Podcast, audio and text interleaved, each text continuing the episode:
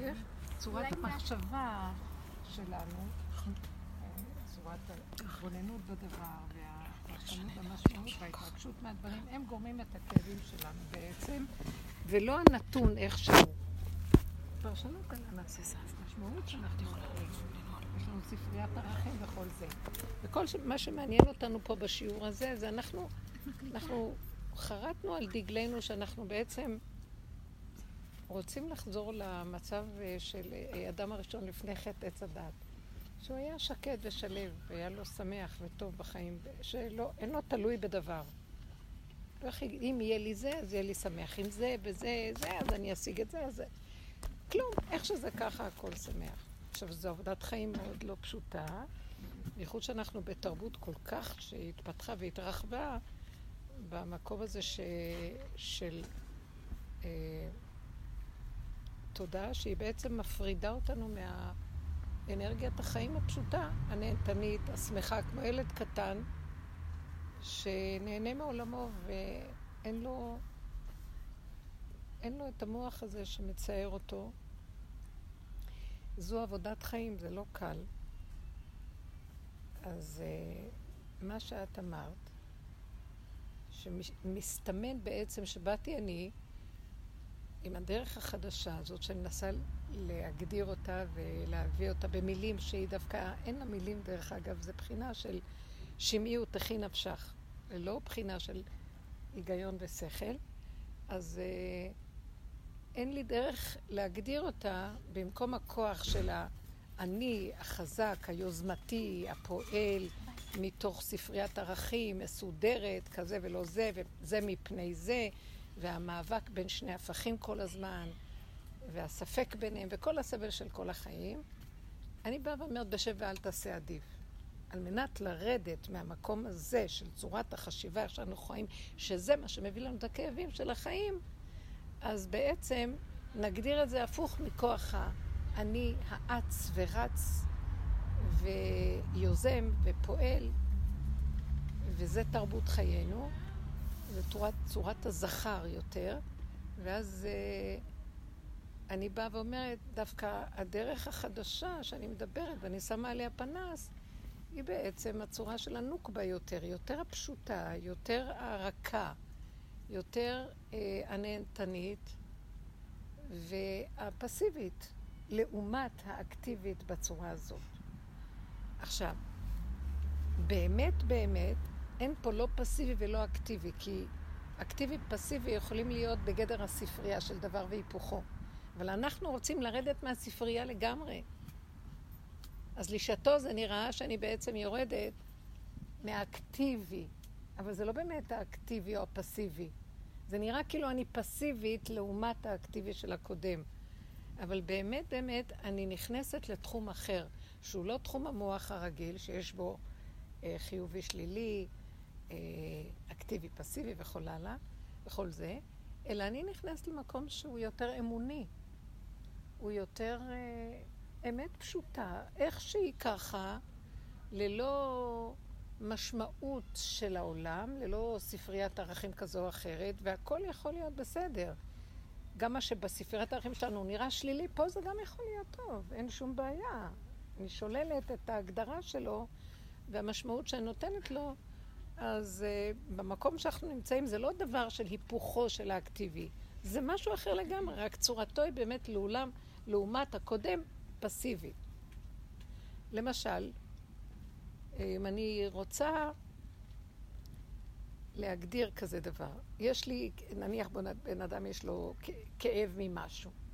הצער שיש לו מהכאב הוא קנה, הוא כאילו קנה המידה.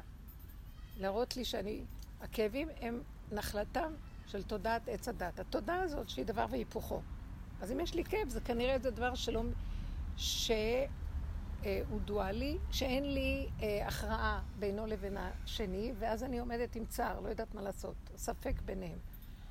ואז אני אומרת, בתודעה שאני מדברת עליה, אני מסתכלת ורואה, יש לי מצוקה, לא שווה לי החיים. אני לא שוחרת לפתור את הבעיה ולהשיג תוצאה, שזה בדרך כלל האדם היוזם, הפעיל, ירצה ככה לעבוד, אלא אני אומרת, לא, לא, לא, לא. מצוקה מראה לי שאני לא בכיוון הנכון. אני עוקפת את זה, ואז אני, אין לי פתרון למצב. אבל גם אני, לא אבל גם. העיקר שלי פה זה לשמר את המציאות שלי שתהיה רכה, שמחה, נהנתנית, ברמה פשוטה של התחברות עם הבריאה והכרת הטוב למה שזורם בה. וכל השאר מפריע לי לזה, אז אני, זה העיקרון שלי לדבר. עכשיו, אז מה יהיה? איך תסדרי את העניין שמפריע לך? ואיך תפתרי את הבעיה? ואיך תשיגי את מה שאת רוצה? אני מוכנה לוותר על ההישגיות, אני מוכנה להישאר בלא פתרון, אני מוכנה להרפות ממה שמרגיז אותי, כי העיקרון שלי הופך להיות משהו אחר. העיקר שלי הופך להיות מקום אחר. עכשיו, זה מאבק. ליד... אני באה עכשיו לבני אדם שחיים ככה במרוץ של העולם, הם יסתכלו, יגידי, זאתי מנותקת, מעופפת, זאת מרחפת זאתי, מה יש לה? ואני מסתכלת עליהם ואני אומרת, יואו, הם הלכו לאיבוד, הם מנותקים לגמרי. הם כלואים באיזה שיעבוד משוגע, ומצדיקים את החיים שלהם בשביל uh, להשיג איזה uh, דמיון, הפתרון, שאחרי כמה זמן עוד פעם יהיו בעיות, ועוד פעם צריך לפתור, ועוד פעם פותרים, אז עוד פעם יש בעיות, ואז יש בעיות, אז הולכים לפתרון, ואז הפתרון מביא בעיה, וכן הלאה. זה גלגל שלא יוצאים ממנו. אז אני מסתכלת עליהם בדיוק מה שהם מסתכלים עליהם, אבל אני לא אכפת לי, אני לא הולכת לגייר גיורים, היהדות לא מגיירת. אבל זה מהלך אחר. במקום הזה שאני כורתת ברית לרגיעות ולרכות ולשמחת החיים באשר הם איך שהם ככה, הקמתי את אנרגיית החיים שבתוכי שאני קוראת לה שכינה. ואני חיה איתה וטוב לי איתה. כל חללי בהאי עלמא של תודעת עץ הדת, של ערך כזה או אחר, לא ישבו לה. כי לא חסר לי דבר. במקום הזה, אם יביאו לי משהו, אני לא אתנגד, קו יכול להיות נחמד, אבל אני לא אהיה כפייתית ולא ארוץ אחריו, וחיי אינם חיים עד שלא ייתנו לי את זה. כי העובדה שכשייתנו לי את זה בתודעה הרגילה, אחר כך גם יחסר לי משהו ואני אבכה למה אין לי את זה. הנה, קיבלתי את זה, אבל מחר משהו חדש, עוד פעם ינגן לי שחסר לי, ואין אדם מת וחצי תאוותו בידו, וזה המצב שלנו היום. אז אני באה ואומרת, חבר'ה, אז אותה אחת היקרה הזאת שהייתה כאן, והיא תיארה, אני בעצם שחררתי את החיים. אז היא אומרת לי, איך את יכולה לעשות? את לא יכולה להתעלם מנתונים. שיש אדם למשל שיש לו מה שנקרא פוסט-טראומה, מכל מיני דברים שהוא עבר, וכבר הוא סובל 40 שנה מזה, ואת באה ומשחררת, אין מטפלים, אין כלום. איך זה יכול להיות? מה? היא כאילו יקר היה בעיניה הסבל של אותו אדם, ואני באה ובקלות מנפנפת. והיה לה, התרכזה על זה. ושמעתי אותה, והסתכלתי עליה שמתרגזת, ונבהלתי, שפחדתי שאני לא אתערבב ברוגז, וניכנס לאיזה נצחנות, ואני אומרת לכם מה עבר עליי. ואז הסכמתי, ושתקתי, ואמרתי לה, תראי, את צודקת. אבל אם עברו 40 שנה, והוא לא, עם כל הטיפולים, יצא מהפוסט-טראומה, אולי כדאי לך להשקיע במשהו אחר, קצת רק להציץ ולראות, אולי שם תהיה איזו ישועה, מה יש לך להפסיד? אז היא השתתקה. כאילו, אני לא באה, את רוצה להישאר להתחבק עם האיסורים? בבקשה. ועם המרירות והנרגנות. אבל אין שם שכינה, כי נרגן מפריד אלוף. אז אין שם. אז מה, אני מציעה לך, אולי נחפש משהו אחר, מה אכפת לך? תני לזה קצת איזה צ'אנס. וזה מה שאני באה להציע לכם. הבנתם מה אני מדברת? לקחתי את זה כדוגמה, שמזה אני יכולה עוד פעם לחזור ולפתוח את הפתח. מה יש לנו להפסיד? הלך לנו איך שאנחנו בדרך הקודמת? כיף לנו? אה, לא שאני... אה, לא שיש לי פתרונות פלא. זה לא פתרון.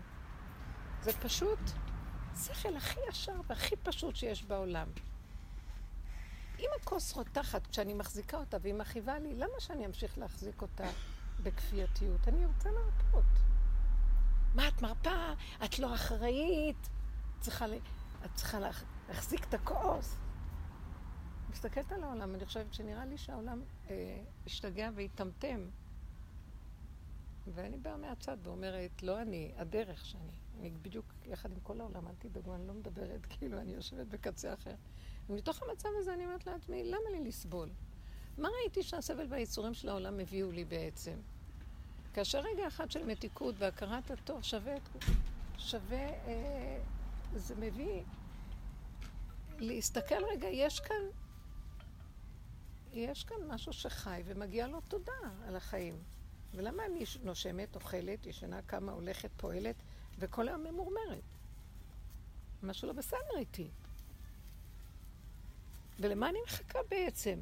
שתבוא גאולה. כי אם אני אשאר עם התפיסה הזאת, גם אם היא תבוא, אחרי רגע אחד של כאילו, וואו, אני אחזור עוד פעם לאותו דבר. הלוא מה השתנה הלילה הזה מכל הלילות? ולא שפתאום זה יקרה. לא יקרה. הגאולה שתבוא, היא לא תשנה את הבני אדם. כל אחד כפי כליו. אם הוא הכין את כליו, אם אדם טרח בערב שבת, יאכל בשבת, ואם לא טרח, מה יאכל? אין לו. אז הגאולה לא תתפוס אצלו מציאות שהוא יגיד, גם זה משהו? ככה הוא יגיד. ואילו הזה שמסתכל ואומר, וואי, איזה טעים, וואו, משהו. טוב, אני אברך. הוא באמת נראה טוב. תודה, ילי.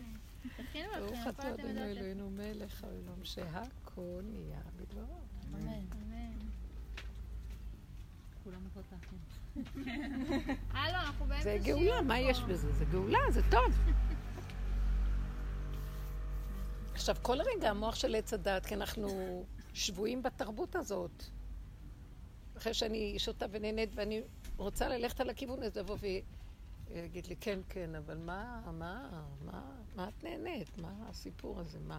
לשכנע אותי למה שאני אה, לא אהיה ממורמרת וכאובה. וכל העבודה שלי היא לא להתיר לו. לא רוצה להקשיב לך. האדם צריך להגיע למקום שהוא סבל כאלה מרורים מהמציאות, וכבר לא רוצה להאמין למציאות של... והוא יודע שזה לא ישתנה, הנתונים השתנו אלף פעם, התפיסה היא תפיסה. והתודעה הזאת, והפסיכולוגיה הזאת, היא על כל דבר תיכנס ותעשה את אותה תוצאה. אז, אז תבינו מה אני מדברת, בואו בוא נבדוק. אין בעיה בעולמו של השם, יש בעיה באיזה אה, תקיעות שנהייתה פה. ואנחנו צריכים לזהות אותה ולהודות באמת, ולשחרר אותה. להסכים לשחרר אותה. תסבירי לנו, הרבנית, העבודה, השתמשנו במפגש שלנו במונח לחם עבודה. שיש לנו קשיים מסוימים, סבל מסוים, מערכת יחסים, תקיעות, שהיא לחם עבודה שלנו, שדרכה אנחנו מאיצים את הלימוד שלנו, את ההתקדמות שלנו. אז במבט הזה, אה, סבל מסוים הוא חיובי לדרך. הוא מאיץ, הסבל, אם אני משתמשת בו לכיוון המועיל, כן, שהוא יהיה לי קנה מידה, לא איך לפתור אותו ולסדר אותו, כן. אלא איך לעקוף אותו. כי אין לי פתרון אליו. כמה שאני לא אפתור, יבוא אחד אחר במקומו. אם השתמשתי בזה לעניין שלנו, אז אה, נהדר. להשתמש בסבל זה לעקוף אותו? איך? להשתמש בסבל זה לעקוף אותו, להימנע ממנו, ללכת דרכו ולפתור סוגיה. מה זאת אומרת לעקוף אותו? לצאת מהסיטואציה שגורמת אותו, לא פוץ, לא, לא, הביתה. לעקוף אותו. תני לי לא. דוגמא. זה מפריע לך שהוא פה? את מעדיפה שלא? תראה וכלב לא הולך ביחד. למה? גם לא יש עץ הדעת, מה? כן, אבל הוא לא, הוא לא מודע לעץ הדעת שלו. חוץ מזה, הוא... יש לו עניינים, גם קצת גירודים. לא, כל מה שמפריע לי, באמת, זה אני. אז הוא מראה לי שיש בתוכי כלב כזה שעוד לא הודיתי בו, שיש לי כזה, ואני חושבת שאם אני אזרוק אותו אז יהיה לי נכון, כיף. בעצם, וזה קשה לגשר את זה, כן. להודות. יש לי סיטואציה שהיא גורמת לי מתח וסבל. אז אני פשוט בורחת ממנה, או שאני נמצאת בה ופותרת אותה בדרך הנכונה. אז שתי הדרכים מובילות ל... תראי, אנחנו לא בורחים אף פעם בהתחלה, Mm, אבל ראינו שהדפוס הזה חוזר, וכל פעם נולד משהו אחר שהוא בעצם עם אותו עיקרון. כן. אז למדתי להכיר שזה מעוות לא יוכל לתקון, כמו שאומר קהלת, שחקר את כל מציאות העולם, ואדם חכם ביותר, והגיע למסקנה שחבל לעמול כל כך קשה, כי מה שהיה הוא שיהיה ואין חדש תחת השמש, תוכנת עץ הדת, שאנחנו שפוטים ושבויים בה, היא תמיד תשבה אותנו, אנחנו ב... כמו ביתן של מבוך כזה, שאנחנו לא יוצאים ממנו. ואז חבל שאנחנו מקשקשים במים, כי אנחנו מסתבכים יותר. אז בשבע אל תעשה, כאילו אני מתיישב תחתיי ואומר, חבל לי לזוז לשום כיוון. ואז אני נכנס פנימה, מה שאני אומרת לעקוף, הכוונה לעקוף אותה, לעקוף את הכלים שרגילים לחשוב בהם. בוא נפתור, בוא נתאמץ, בוא נלך לכאן, בוא נעשה כאן, אולי זה, אולי לא זה, אבל ואם ופן, וכן כל מיני דברים. ואז אני אומר, לא רוצה להפעיל את המוח. לא רוצה, כי שם אני לא מצאתי שום ישועה. Mm. והישועה שלי אולי במקום אחר. בואו נראה, נרד מצורת החשיבה. מה זה אומרת לרדת? קודם כל, דבר ראשון, לא ללכת בדפוס הקבוע של החשיבה הרגילה. ולאפשר שחרור. עכשיו, בואו נראה אותך, שבי חמש דקות ותשחררי. המוח יקפוץ לך, מופקרת שכמותך, את לא מתמודדת, אה, כי זה צורת התוכנה, היא כל הזמן דנה ושופטת את האדם. ואז אם הוא קם ועושה מה שהיא אומרת לו, אז היא תתנפל עליו. מה עשית? אתם יודעים, היא באה מכל הכיוונים. כל רגע מתלבשת בתלבושת אחרת, והיא משגעת את הבן אדם. וזה השד הזה בכל הצורות שלו, וצריך להכיר אותו. ואז אה, קהלת אומר, למה לך? לא כדאי לך כלום. זה דבר שאנחנו תקועים בו, ולא כדאי לך. ככל שאתה מקשקש במים, אתה בעצם מזיז אותו, מניע ומפרנס אותו להציק לך. הוא מקבל ממך חיות, כי הוא טפיל כזה שאין לו כלום, זה דמיון. ואז אתה זה שמבין אותו, מזין אותו. ו... אז אם כן, ההצעה היא לא ללכת כבימים ימימה, ולשבת ולהגיד, רגע, מה מני יהלוך? בשביל מה אני צריך את כל זה? מה אני צריך? מה מציק לי? בוא נגיד, מה... תני דוגמה. בוא נגיד, אדם יש לו ילד, מציק לו, הילד שלו. כואב דוגמה לו. מעולה. אה? דוגמה מצוינת. משהו לא מציק. חס ושלום, מאתגר. וטוב, בהתחלה זה הכל מאתגר. אנחנו לא באים אה, ישר לדרך הזאת, כי אנחנו מלאים כוחנות, ועצרו אותנו באמצע המרוץ. אנחנו תשושים ולאים, מתוסכלים, ואין לנו כבר כוח. שם הדרך מתאימה. איפה שלא הולך בדרך השכל הרגיל, אם אדם הולך לו, אשרי מי שלא הולך לו, אז השם אוהב אותו. המערכת של הבריאה אוהבת אותו ומכשילה אותו שלא ילך לו. אז מתחיל לשאול שאלות, מתחיל להכיר את הנקודה הזאת. מה אני רואה? האחיזה שלי בילד, היא גורמת לי כאבים. למה? כי אם הילד יעשה דברים טובים ואני אחוזה בו, אז האחיזה לא נקראת שהיא שלילית, כיף לי, למה לא? אבל אם משהו אחר יתהפך, וה... אז פתאום אני אומרת, טוב, כל עוד זה כיף לי וטוב לי וזה, למה לא? אבל כשבאה שלילה, אז אני מלאה, מלאה כאבים. אז מה אני אומרת? תראי, שווה הכאבים בתודעת עץ הדת, כי יש גם רגעים טובים. אבל התנועה הזאת התמידית, בין כזה דבר לכזה דבר, ופעם הולך ופעם לא הולך, עד שכבר חיי נקעו, ואז אני אומרת, אני אחוזה בילדה, וזה הבעיה שלי. אני אחוזה בה, ואני, המוח שלי מזדהה בה שהיא שלי, ואז אני מחברת אותה לדמיון העצמי שלי, ואז זה מה שמכאיב לי. עכשיו, זה לא ילדה מכאיבה לי, זה דמיונות שלי ממנה, מה אני מצפה ממנה, דורשת, וכן הלאה, ואם היא לא מקיימת לי את זה, אז uh, כואב לי, מה היא אשמה לי? אבל אני צריכה לשמור עליה, מה שאני דורשת ממנה זה לטובתה. תראי, מה שאת רוצה ממנה הוא דבר מאוד טוב. תבדילי בין המה לאיך שמביאים את זה לידי ביטוי. ואני לא מדברת על המה. כי יש משהו בספריית הערכים שהיא בסדר. זה עולם ויש בו... הפרשנות והמשמעות שאני נותן, והמלחמה, איך לגייס את זה מפני זה, זה מה שאני מדברת עליו. כי אין בעיה שהם שם מוח, והוא שם, שם איזשהו סדר בעולם. ויום אחד הערך הזה יותר טוב מזה, ויום אחד זה לא טוב וזה יהיה בסדר. והם שניהם לא רעים או טובים, רק לצורך שעה זה יותר מזה או זה פחות מזה. אז אין בעיה. הבעיה שאני מתקבע שזה לגמרי רע, זה לגמרי טוב, ואני מתחיל להאחז רגשית, ואז אני, חיי אינם חיים. אתם מבינות מה אני מדברת או שאני מרבה במלל סתם? וזה השקר של החיים שלנו, ולזה אני קוראת תודעת עץ הדעת. שימו לב, בבריאה יש הכל, ואין שום נתון בבריאה שהוא לא טוב. השם סידר את הכל איכשהו מושלם.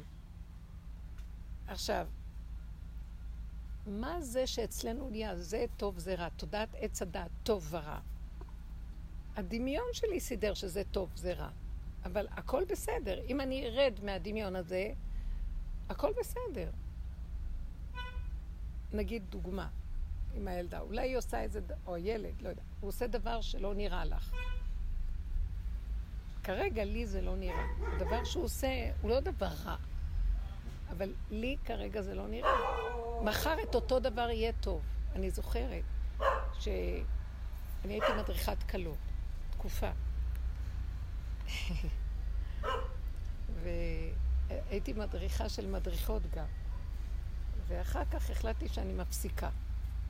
למה? כי כשהדרכתי אה, איזה כלה אחת, אמרתי לה, אה, בדרך כלל נותנים אה, אה, שיעורי הלכה של, של הלכות, של טהרה, ואחר כך יש שיעורי השקפה קצת על הנושא של יחסי רעות, יחסי אישות וכן הלאה. אז uh, אני אמרתי לה, תראי, אני נותנת לך שישה שיעורים של uh, כל ההלכות, ושיעור אחד של השקפה. אמרתי לי, שיעור אחד? היא באה כולה ערוכה, מסודרת, להרבה שיעורים של השקפה. והיא רצתה איזה עשרים שיעורים, ככה אמרה המדריכות נותנות. אמרתי לה, לי יש רק שיעור אחד לתת לך, כי זה... כי את, את עכשיו, עוד לא התחתנת, אז זה הרבה דמיונות. ואני לא יושב ואסדר לך את הדמיונות. אז אחרי שתתחתני, אחרי שלושה, ארבעה חודשים, תבוא אליי ואני קצת נעבוד ונסדר את העניינים. יהיה לך קצת בשר להבין איפה את נמצאת. אז אני לא, לא הולכת... אז היא אמרה לי, אז מה יהיה בשיעור הזה? אז אמרתי לה, אני אשאל אותך רק שאלה אחת, באיזה סטטוס את עכשיו? זה איזה סטטוס. אז אמרתי לה, היא אמרה לי, אני, מה זאת אומרת? אני עכשיו רווקה, נכון? כן, את רווקה שאת uh, מאורסת, נכון? אבל את רווקה, עדיין לא התחתנת, נכון? אז אמרתי לה, אני, אני אעבוד רק על הנקודה הזאת, שבבקשה, בשם השם, שגם אחרי שתתחתני, תשארי כמו רווקה. וואי, היא לקחה את הרגליים וברחה. מאז הפסקתי ל... החלטתי שאני לא הולכת על הדבר הזה ואני לא מוכנה יותר ללמד. אז היא לא, היא לא קלטה מה אני אומרת. למה התכוונת? התכוונתי לומר, אל תתחתני עם, עם הבן אדם בדמיון. תתחתני, יש כתובה, אם כבר פתחנו את זה, וכשאת באה לתוך הבית, תמשיכי לחיות כאילו מה שאת רוצה וטוב לך תעשי. אל תעשי בשבילו. את רוצה שיהיה לך כיף? את צריכה לשדר שכיף לך בבית. נעים לך, טעים לך, שמח לך, ובשם השם אל תתמסרי לעשות לשני טוב. שזה יהיה, כלות הלא הן חוגרות את הסינור ומוכנות לשרת את המצב. קמות מוקדם ומוכנות לשרת. אמרתי לה, לא. תהני, תאכלי טוב, תבשלי מה שאת אוהבת, תעשי טוב. ואז אמרתי לי, אבל, אבל כולם מדברים על זה, כמה אני צריכה להתמסר ולתת ול... אמרתי לה, לא, אחרי שבוע, שבועיים, תגידי, כמה אני נותנת, מה הוא נתן? לא נתן. תעשי מה שטוב לך. עכשיו, הטוב שלך, ושאת מקרינה שמחה וחיות וכיף לך, את זה הוא רוצה ממך. זה הכל.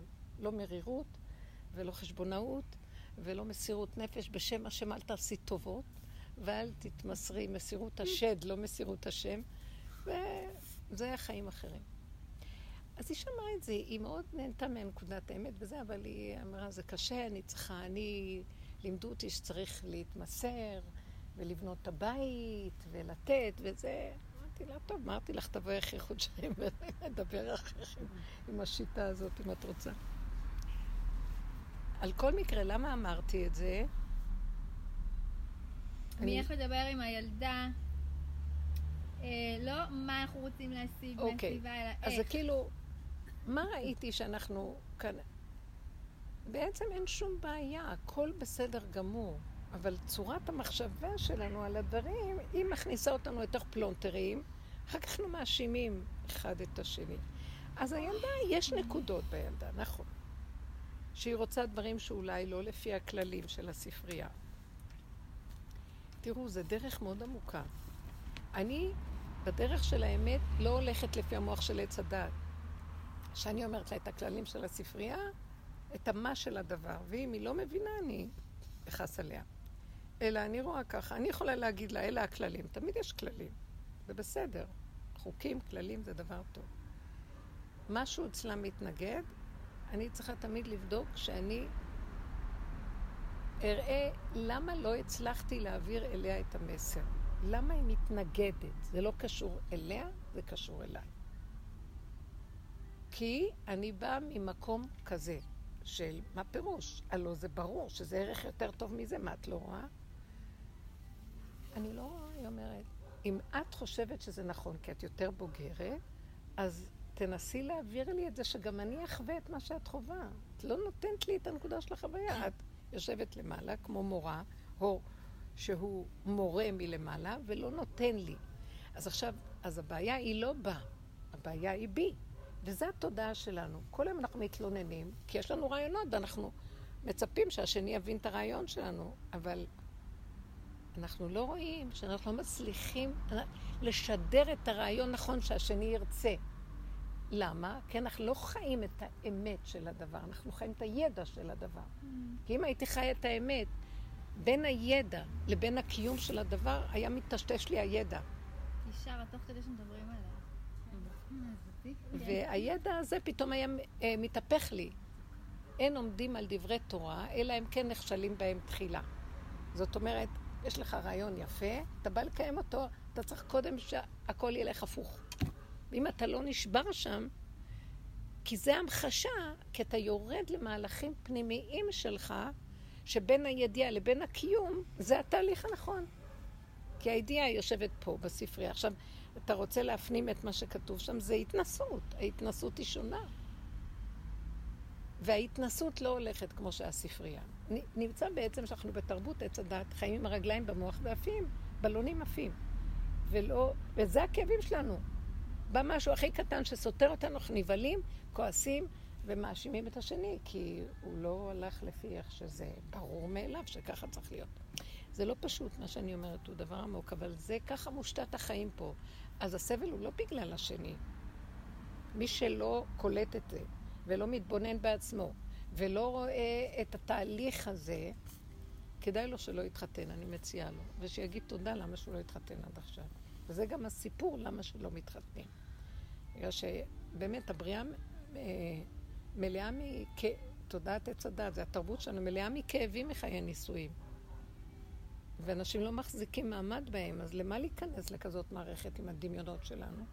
ואנחנו לא מבינים שבעצם טוב שזה לא קרה, כי אני צריך לעבור איזה תהליך הפנמה מסוג אחר, כדי שאני לא, לא אצטרף לעוד המונים שיושבים שם, זה גונח, זה נאנח, זה מצמץ עין וגורר רגל, כולם נאנקים תחת המקום הזה של הזוגיות הזאת. והשם אומר, אני לא יכול לסבול לראות את הצער של הבריות שלי, אז אני מפסיק את המהלך הזה. השם משתתף גם ברצון, הוא לא נותן. והוא רוצה להתגלות בצורה אחרת בעולם. תודה לו. איך? תודה לו באמת. איך? תודה לו באמת. איזה מתוקה. תקשיבו, זאת האמת לאמיתה. עכשיו, אני לא אומרת שלא נתחתן, כי השם ברא בבריאה את העניין של הזוגיות והמשיכה. אבל יש משהו שמפריע לה. וזה הצער הצורר הזה, שהוא חייב אה, איזה ניעור וטלטול, והוא בתוכנו. אז בואו נתבונן בו וננסה ללמוד מהו. קצת נתתי על קצה המזלג. אה, הבעיה היא שאני מרחף וחי באופן חיצוני במוח שלי, ואני מתחתן מתוך הדמיון שלי, ואם משהו לא הולך כפי הדמיון, אני נשבר. לא התחתנתי עם השני, התחתנתי עם הדמיון שלי, הבנתם? אז זה, אני לא יכול ככה להתחתן. אז האדם חייב לעשות איזו הכרה והתבוננות. איך לדעת אם להתחתן? איך לדעת אם להתחתן? זה חמודה. כן? להתחתן או עם מי? עם מי להתחתן. אנחנו פוגשים אדם, ואנחנו, יש לנו דמיון, יש לנו דמיון איך זה להיות נשואה. אנ- אנ- רובנו בכלל רוצות את החתונה, לא את הנישואים. הנה, דברי בשם עצמך, תודה. אני יודעת מה אני אומרת. החתונה, ואז חיי הנישואים, זה תוצר לוואי של הלילה הזה. ואז אה, שותפות, יש לנו דמיון, זה נושא אחד. ואחר כך, אה, איך באמת לבחור את האדם? יש תראו, ידע בתרבות פנימי. הזאת, בתרבות הזאת, איך יודעים בטוח? זה גם. שאלה בשבילי וגם בשביל חברה. אני רוצה להגיד משהו. שקשה לי, איך אני אגיד אותו? כן. אני הייתי רוצה שנשנה כיוון, שבו נפנה את הפנים פנימה, ונגיד, בוא נכיר את עצמנו לפני שנחפש את מיהו הזיווג שלנו. בוא, נ- בוא נזדווג ונתחבר עם הנקודה שלי. אבל זה, זה lifetime, זה כל החיים להכיר את עצמנו. איך כן, עצמי שמשתנה כל רגע. את צודקת, אבל יש איזה משהו שאם ייסדתי איזה יסוד כזה של הכרה והתבוננות, אז ההליכה לנושא הנישואים הוא לא אני הולך. שוב פעם חוזר הנקודה של בשב ואל תעשה. זה מגיע אליי. הדבר הזה מזמין את זה. ואז יש בזה יותר אמת. יש בזה יותר אה, רכות ושלווה. וזה לא הדמיון, אה, ההבלים שהדמיונות כרוכים בהם נופלים, ויש יותר נתונים פשוטים. גם זה שבא מולי, ישלחו לי משהו שהוא יכול להיות ראוי ומתאים למדרגה שלי, ולא של האמת, לא של הדמיונות שלי. וזה כאן ההתערבות של ההשגחה וההנהגה הנכונה, שהיא זאת שמחברת את הזיווגים. זה לא שאנחנו יוצ... עושים אותם. אם אני ביוזמה הזאת של עץ הדת, של האני שלי רץ לעשות את זה, זה, זה המצב של הכאבים. כי אחר כך אני מתאכזב, ואני תולה את זה בשני, שהוא יאכזב אותי. זה התודעה הזאת, היא גורמת את זה. עכשיו, ביהדות, של, ביהדות הגלותית, שהלכו עם היסוד הזה של הגלות, ככה השם ציווה. ולשך תשוקתך, ולמשול בך, וכל הסיפור הזה של נכנעים, הקמת משפחה. זאת אומרת, זה דיכוי עצמי מוחלט.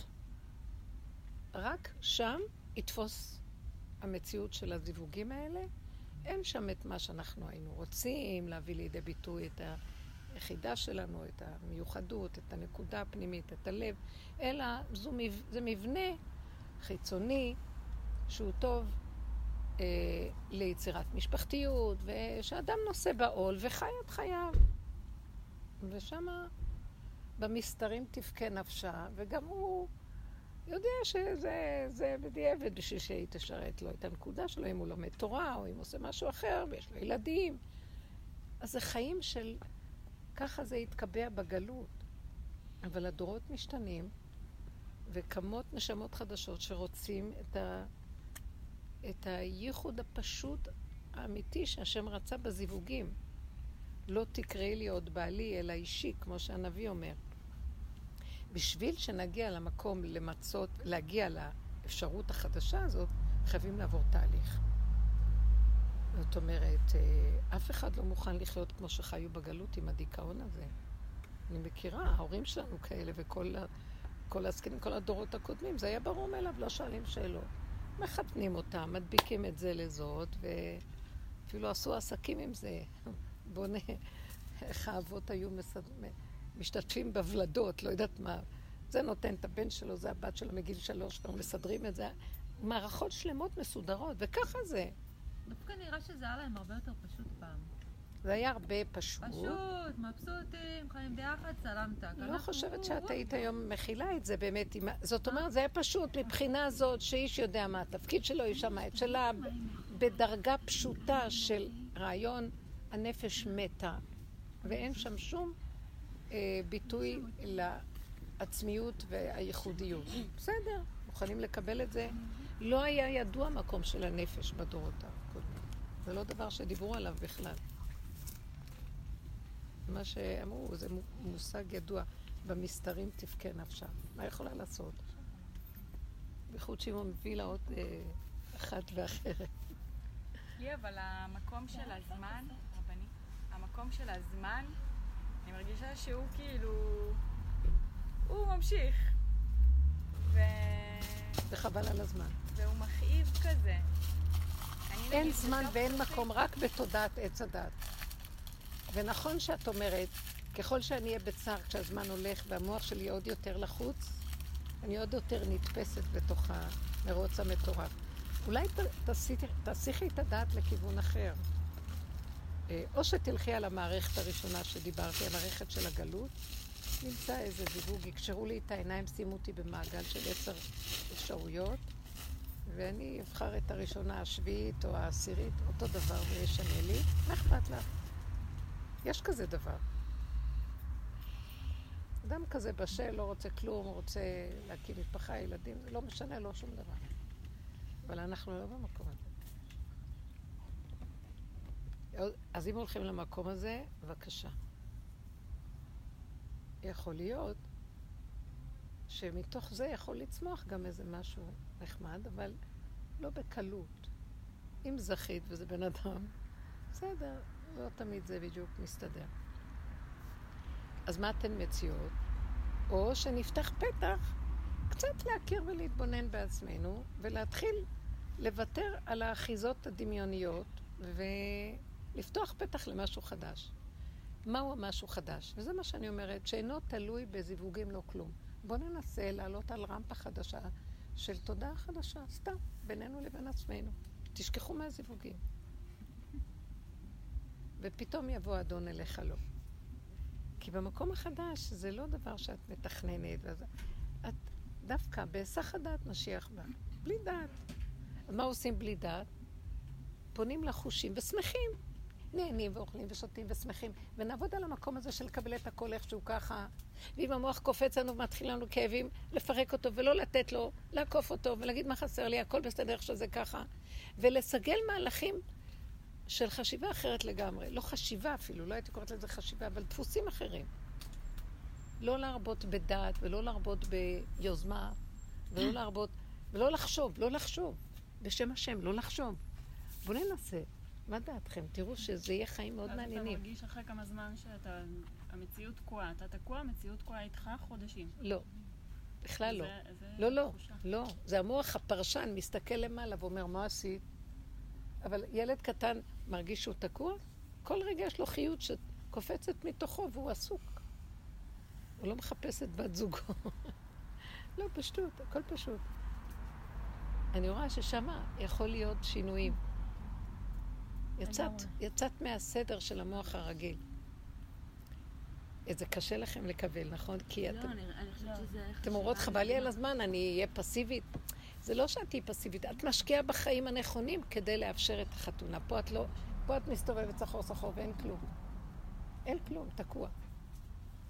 אתם יודעים שעכשיו השם סוגר כל הדרכים והכל תקוע.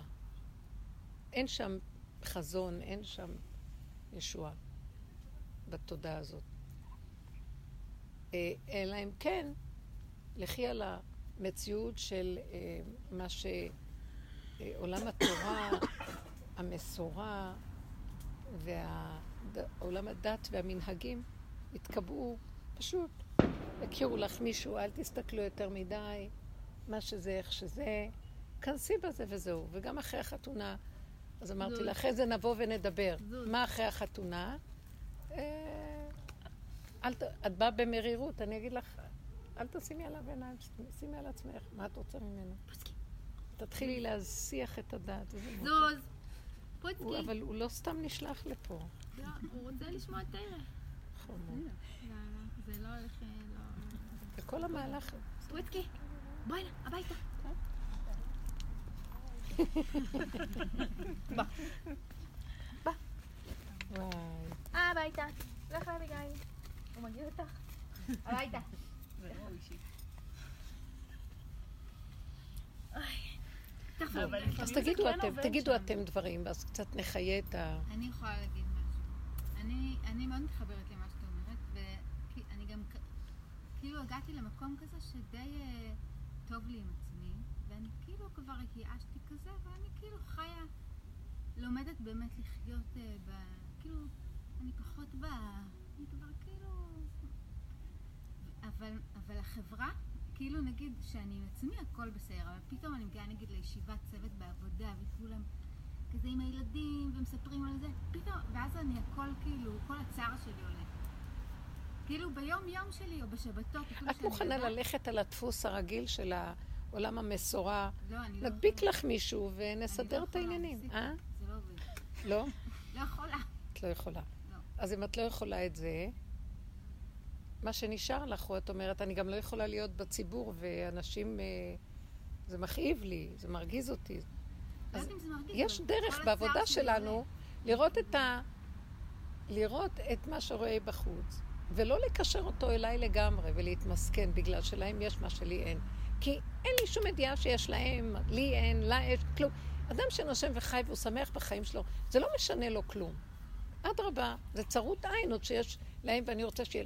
למה לא שאני מתוך רוצה שיהיה, לי מתוך- מה שיש להם? מה זה קשור אליי? שאני מרגישה פתאום לא שייכת. כולם מדברים על... פתאום אני... את אני יודעת? משהו? אף פעם לא נהיה שייכים לכלום, זה רק דמיון השייכות. הבן אדם תמיד הוא עץ בודד בשדה. שמעתם אותי? זה נורא כואב. לי, התחושה התמידית הזאת. זאת דמיונו. זה לא רק אצלי? זה כואב לך מה? זה כואב לך מה? אבל אם אתם לא תיגעו... התחושה של חיצוניות בכל מקום. אבל אם את לא תיג... אם לא ניגע בנקודת האמת ונודה בה, אין כאן התחלה. זה משחרר אותך מכל הכאבים. מכל הכאבים. אה, אני אגיד לכם, נזכרתי לך משהו. זה לא יפה, אבל אני כל כך... אה, יש איזה... יש איזה... אה, לא יודעת איך להגיד, אני לא רוצה לגלות דברים. אבל לא יודעת מה לעשות. נו, לא נגלה. בלי שמות. אז... אה, לכבות את ההקלטה? היה איזה סיטואציה של מישהו מהמשפחה שהייתי איתו בקשר ודיברנו והיה מאוד זה, ואחר כך התחלתי, לא רוצה להיכ- להיכנס לפרטים, אבל היה, אה, ומאוד ניסיתי, הרבנית, לכבות את ההקלטה? מי הם בכלל? לא יודעת. אחר כך ניסיתי באיזשהו מקום אה, לעז- לעזור, וראיתי ששם צריכים עזרה, והתמסרתי. ואחרי כמה פעמים שממש לא היה לי נוח ולא כלום, והתמסרתי ונתתי, וכל מיני דברים, אבל לא, לא, לא החשבתי את זה, אבל שום דבר. אה, אז יום אחד ראיתי אה, איזה ארבע פעמים את הטלפונים, ולא היה לי זמן לענות. בטלפון החמישי שהרמתי, אז אותו בן משפחה היה נשמע מהצד השני. אה, אני יודעת, היה איזה משהו שאני דיברתי עם מישהו אחר בעניין שלו, וכאילו רציתי להפיג איזה חשש שיש לי, ול... ודיברתי, אולי לא הייתי צריכה לדבר. נורא מעניין הדבר הזה. וכנראה הוא שמע את זה באיזושהי צורה. אז בטלפון החמישי, הוא כנראה התקשר הרבה להגיד, ולא הרמתי. בטלפון החמישי כבר הרמתי, כי... ואז הוא אמר לי ככה, מגיע לך יריקה בפרצוף. דיבור כזה לא הייתי חושבת שהייתי צריכה לקבל ממנו. ולרגע הייתי עמומה מהתגובה, תגובה קשה. וטרק לי את הטלפון, ואחרי רגע הרגשתי ביזיון ונעלבת. ורגע אחרי כן הדרך המתוקה שלנו עזרה לי. ואז אמרתי, בהתחלה אמרתי, איך הוא מדבר? מה זה? ופתאום אמרתי, אבל הוא צודק. מגיע לי יריקה בפרצוף. שמעתם? פתאום, כשהודיתי בנקודת האמת, שכנראה לא הייתי צריכה לדבר על העניין הפרטי שלו, שהוא דיבר איתי למישהו אחר, וזה עבר אליו בחזרה, ופתאום הודיתי באמת. קלטתי, לא הבנתי למה הוא אומר את זה, כי לא החשבתי את זה לאיזה משהו. מה קרה? לא קרה כלום, רק התייעצתי עם משהו, ופתאום לרגע הודיתי, בלי לרדת על עצמי ובלי אה, לעשות עבודות, נגמרו לי עבודות, כמו ילד קטן. בהתחלה היה לי תרעומת, אחרי רגע אמרתי, אבל הוא צודק. הוא אומר, הוא אומר דבר שכאב לו. ותקבלי את זה שאת הכאבת למישהו, והוא צודק. ופתאום הסכמתי, נכון. עכשיו, גם לא ירדתי על עצמי, תתביישי לך, מה את עושה? את לא בן אדם, אין לך מדרגות. לא הולכת על הכיוון הזה יותר כלום. אני מתה על עצמי איך שאני. אבל לרגע היה לי כאבים, כי הוא העליב אותי. ככה עושים? ואז מה הפיג לי את העלבון ואת הצער? לא יכולתי לסבול שיהיה לי רגע צער, הבנתם? ואז אמרתי, וואי, אני לא יכולה להכיל את זה. מה, מה, מה, מה יעזור לי? ופתאום אמרתי, תודי באמת. מה האמת? נכון? צודק. על המקום הכל נחבא. אתם לא יכולים להבין איזה מתיקות יש בדרך שמודים על האמת. ונגמר לי הכל, זהו. הודיתי באמת, אמרתי, בסדר, ככה לא מתנהגים. בסדר. לא יכולתי אחרת, לא דנתי את עצמי, כי היה לי אותו רגע שכן, ואחרי זה שמעתי. כל רגע נידון בפני עצמו, אין אחד ועוד אחד שווה. ילד קטן אין לו מוח. אז רק רגע, רק רגע, ורק רגע. חבל לי על הרגע הזה שלא יהיה טוב. שמעתם? זה הציל אותי. חזרתי לרגיעות שלי, כי כשהודיתי באמת, הכל נגמר.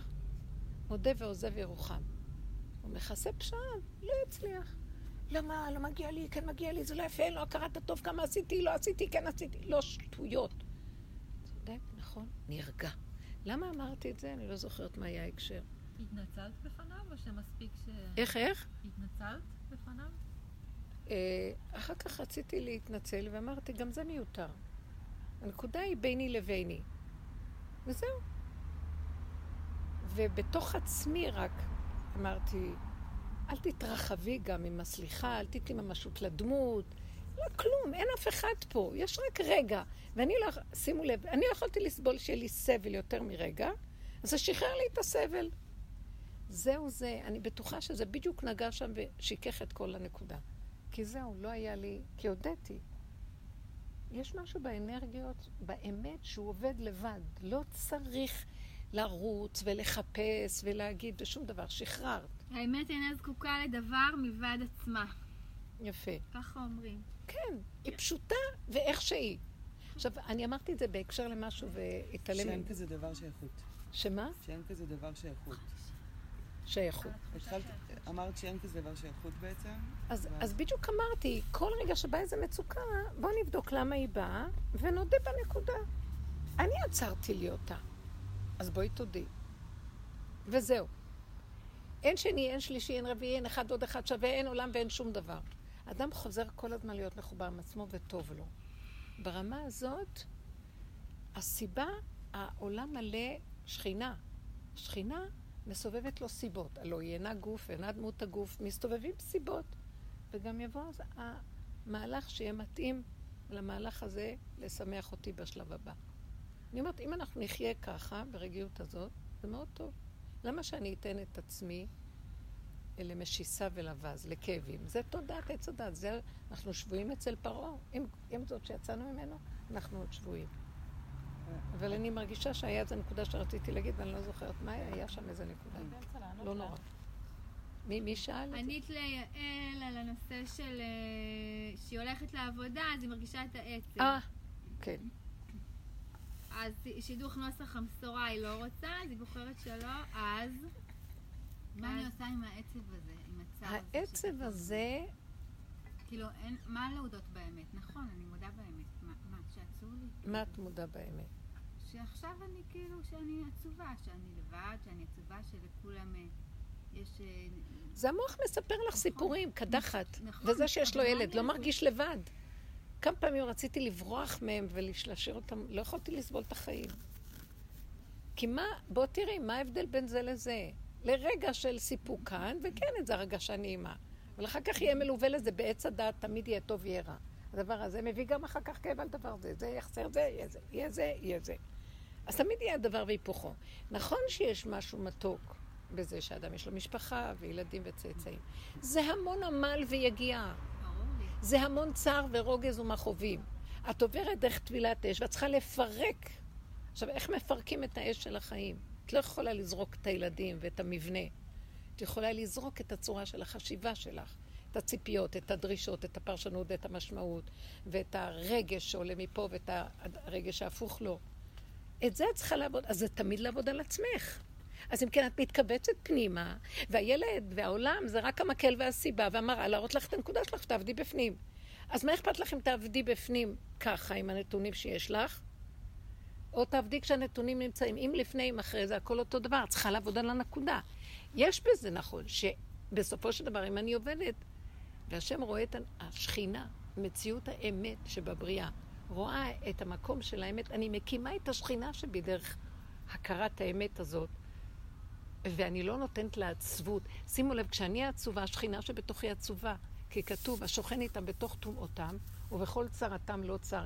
אנרגיית החיים שבתוכנו. אנחנו לא חיים מעצמנו, יש כאן אנרגיה של חיים.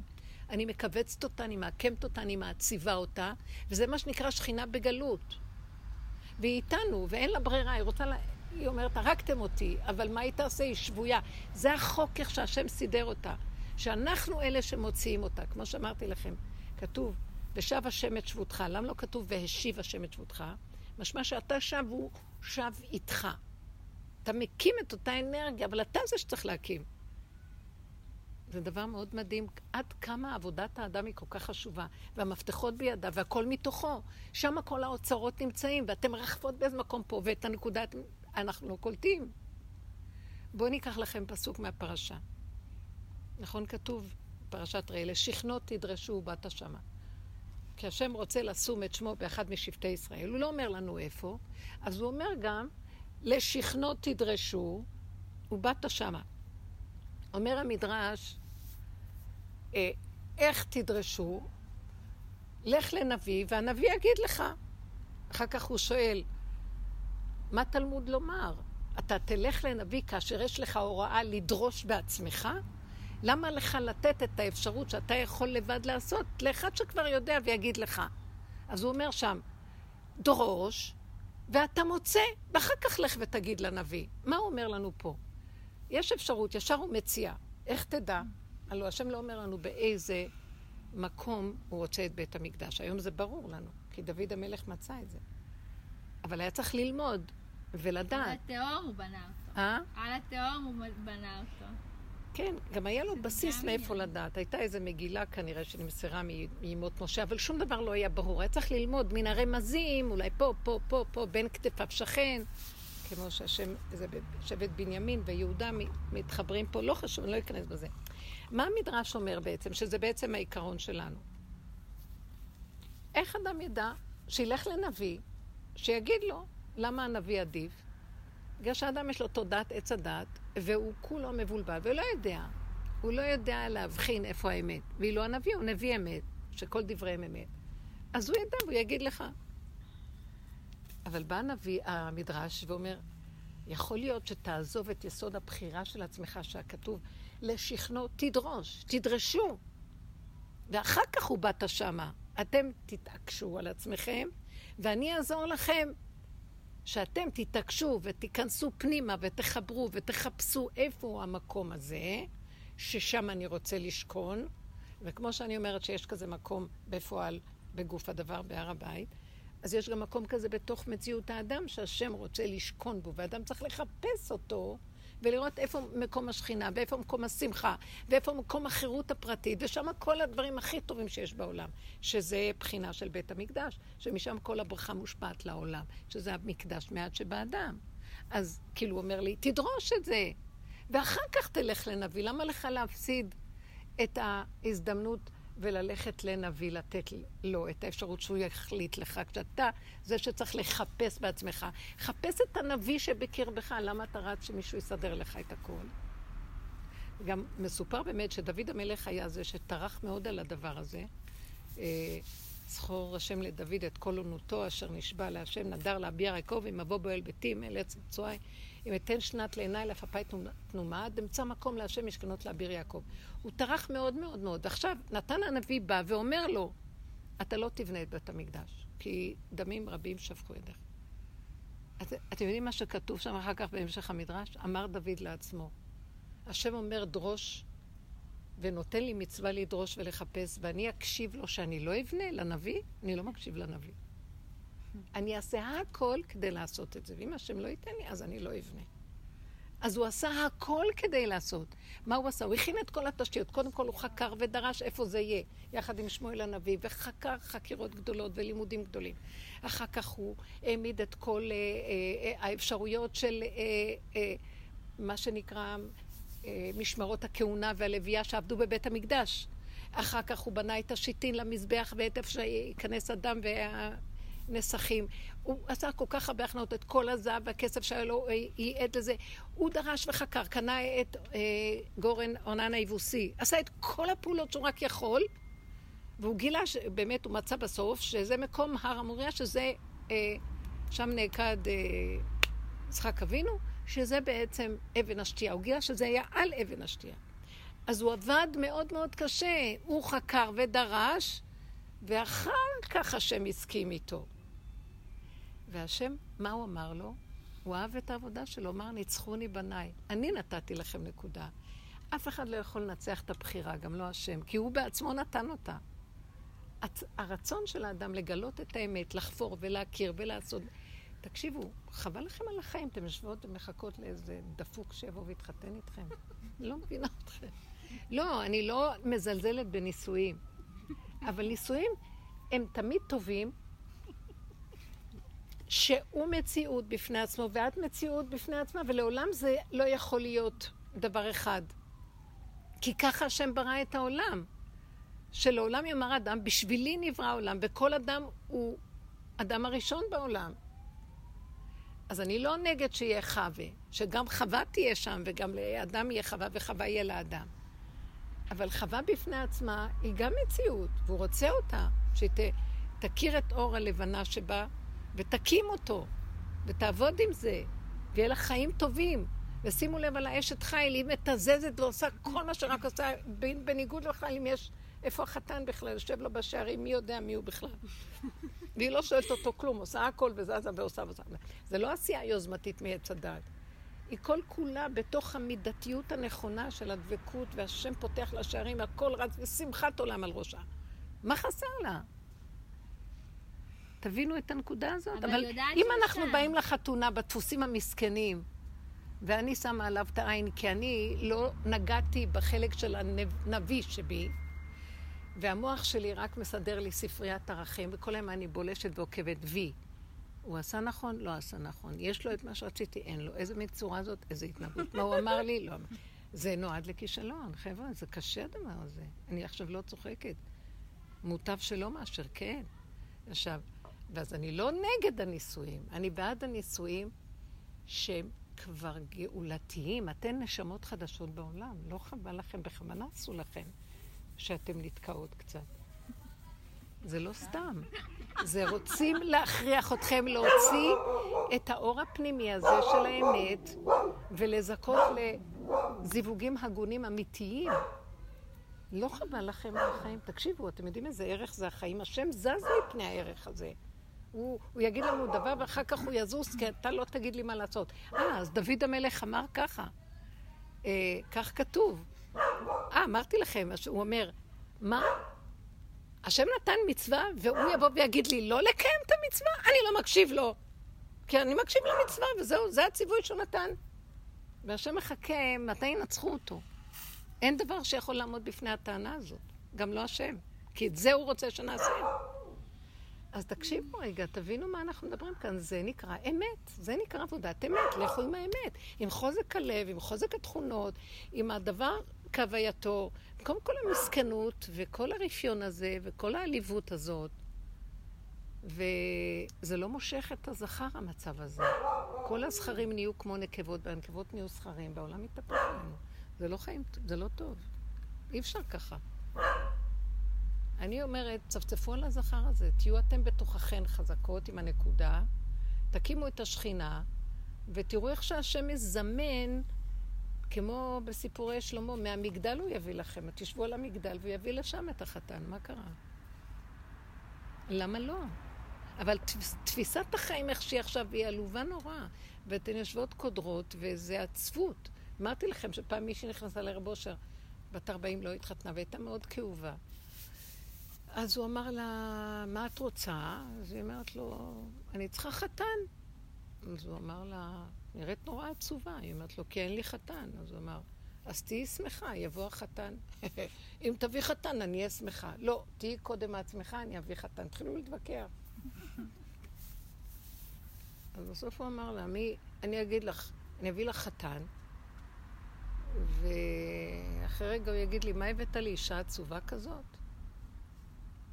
ואם אחרי שהבאתי לך חתן תמשיכי להיות עצובה, מה שראוי, שכנראה שזה כנראה מה שיקרה, כי אם לא עבדת על הדבר קודם, למה שהוא לא יהיה אחר כך? אתם לא מבינים שזה עובד ככה? אז היא שתקה. אמר לה, קודם תחפשי להיות שמחה. מה הפירוש הדבר? איך שאת ככה תאהבי ותשמחי. תגידי תודה שאת נושמת. סיפרתי לכם את הסיפור הזה, הסיפור שאני חייבת, אולי סיפרתי לכם. כן, על הקבצנית, על. הקבצנית הזאת מתל אביב. שאני, היינו הולכים שם הרבה לשבת בחצר, והוא לא היה מקבל מיד, אז יצא שהוא הכריח אותנו לשבת אחד עם השני. כל מיני חשובים למיניהם, עם כאלה שנראים על הפנים, וכל מיני צדיקים עם כל מיני קרימינלים, הכל ביחד. כי הוא אמר, מכל אחד תתבונן אתה בעצמך, תראה את מי אתה ואל תחשוב ש... אז אני ישבתי ליד מישהי שלא התקבלתי להיכנס אליו, ואז ישבתי בספסל פה, וכל פעם אני אומרת, אני הולכת מפה, יושבת לידי כמה פעמים שבאתי, אה, אותה אחת. ואז מסתכלת על האישה כזאת מבוגרת, רווקה, אה, שיום אחד מסתכלת עליה ואומרת לי, אנחנו יושבות כאן הרבה זמן, אולי נתוודע אחת לשנייה. אמרתי, "אה, אני אתוודע אלייך, כן? צחוקים. אז אמרתי לה, טוב. אז היא התחילה לספר לי, בואי אני אספר לך את הסיפור שלי. היא אומרת שהיא אה, מתל אביב. המשפחה שלה, היא תמיד הייתה כבשה שחורה מהמשפחה, נישלו אותה מהירושה, לקחו לה את כל הזה וזרקו אותה לרחובות. ההורים נפטרו, וככה היא מסתובבת עם שקיות, ואין לי בית, לקחו לי, את, לקחו לי את הכל, ואני קבצנית בתל אביב. אין לי בית. הומלסית. ואני יושבת ויושבת, והייתי מאוד בוכייה וכאובה. ופעם מישהו ראה אותי ואמר לי, מה את בוכה, מה את בוכה? כי ככה וככה, ואני... אז הוא אמר לה, את יודעת מה, יש איזה צדיק בירושלים, תלכי אליו, הוא יעזור לך. אז באתי לפה. אז עכשיו, באתי לכאן, שמעתי על הצדיק הזה, הראו לי איך להגיע, ואני חצי שנה הראשונה באה, וכל יום אני דופקת בדלת, והגבאי לא מכניס אותי. אומר לי, חכי, חכי, חכי, חכי, חכי. יום אחד הגעתי לשם, והוא אומר לי, את פה, בואי תיכנסי. איזו התרגשות מכניס אותי. עכשיו, אני נכנסת לחדר, וחדר חשוך, ריק. אני לא רואה שהצדיק כנראה יצא ולא הגיע, אז ישבתי וחיכיתי. יושבת, יושבת, יושבת. חצי שעה, שלושת רבעי שעה, שעה, ואני אומרת, מתי הוא יגיע?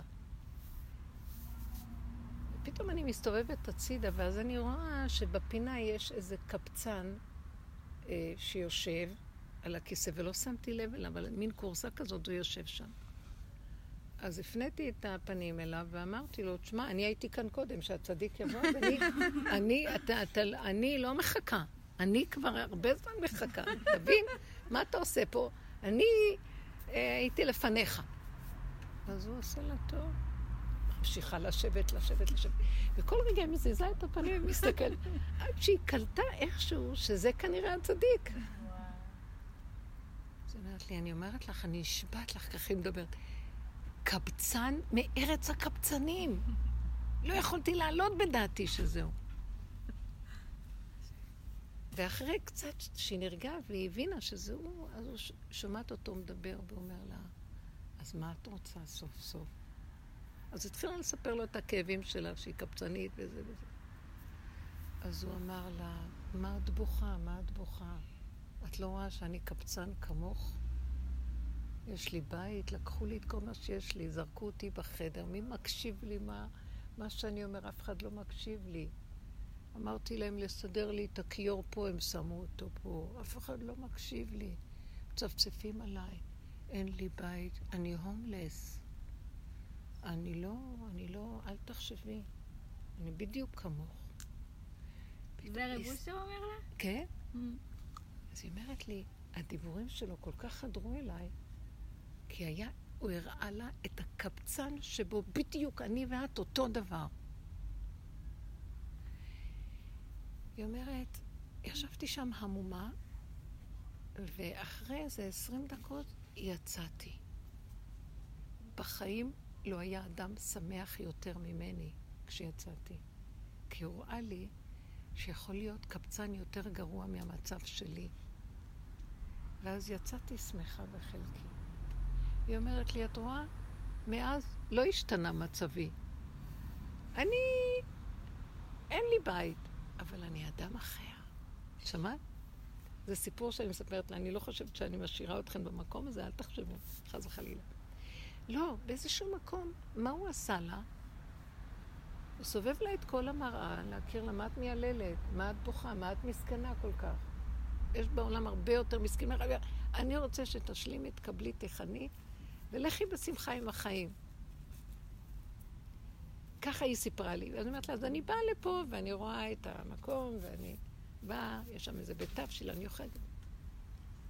מאוד התפעלתי מהסיפור. אחרי כמה חודשים פגשתי אותה, היא אומרת לי, הכירה איזה בן אדם שיש לו כסף משתגע עליה.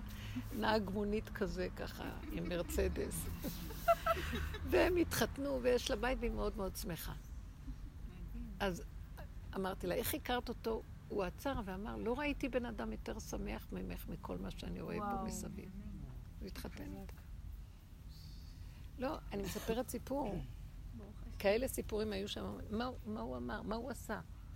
המהלך הזה הפנימי של ההשלמה והקבלה והנינוחות והרגיעות וההיזרקות לתוך הנקודה, בלי כל החשבונות ובלי...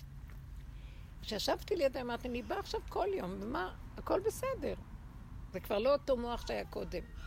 ואת גם התוודעת אליה? היא הייתה כן. צריכה להגיד לך את זה, ואז היא פגשה אותה. זה היה פשוט מדהים הדבר הזה, ואני תמיד באתי אליו, הייתה לי עמותת חינוך גדולה, והיו שם בעיות וזה, תמיד הייתי באה באיזה מין נרגנות ומרירות. אה, לא הכניסו תקציבים וזה, ותמיד באתי עם תיק, והכניסו את המסכנים, ואותי תמיד, והייתי אומרת לו, אבל אני באה בשם הציבור, אתה לא מבין, אתה צריך להכניס אותי בשם, לפני כולם, כי אני, יש לי ציבור מאחוריי, זה לא... היה צוחק עליי הגבאי. הם שנאו את הגדלות הזאת, את הדמיונות שלהם. עד שהיית עושה שם ספונג'ה. כן, עד שעשיתי ספונג'ה, לא חשוב. אז אני רק, מה, זה גם סיפרתי לכם, לא? לא סיפרתי? אז אחרי שהבנתי מה הולך פה, אמרתי, טוב, לכי תתנדבי לשטוף כלים בבית התבשיל במקום התיק של המנהלים. כן, רציתי תמיד לקבל ברכות.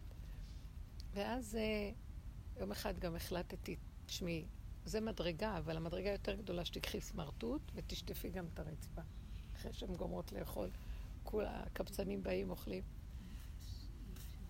אז אני עוד עם הסמרטוט, והגבאי נכנס, ואני אומרת לו, אתה רואה, עקיבא, מה נהיה ממני? נהייתי פה סמרטוט, אתה רואה? כאילו, באתי להודיע לו שאני ירדתי למקום של העבודה. הוא הסתכל עליי ואמר לי, מה? את חושבת שהגעת למדרגת הסמרטוט? כאילו הוא רצה להגיד לי, את מדומיינת על עצמך? את יודעת כמה זמן לוקח פה להגיע למדרגה הזאת? ואת מתהדרת לי במדרגות האלה. כל כך הלכו על המקום ההפוך של ההפוך. אבל היה שם שמחה פשוטה.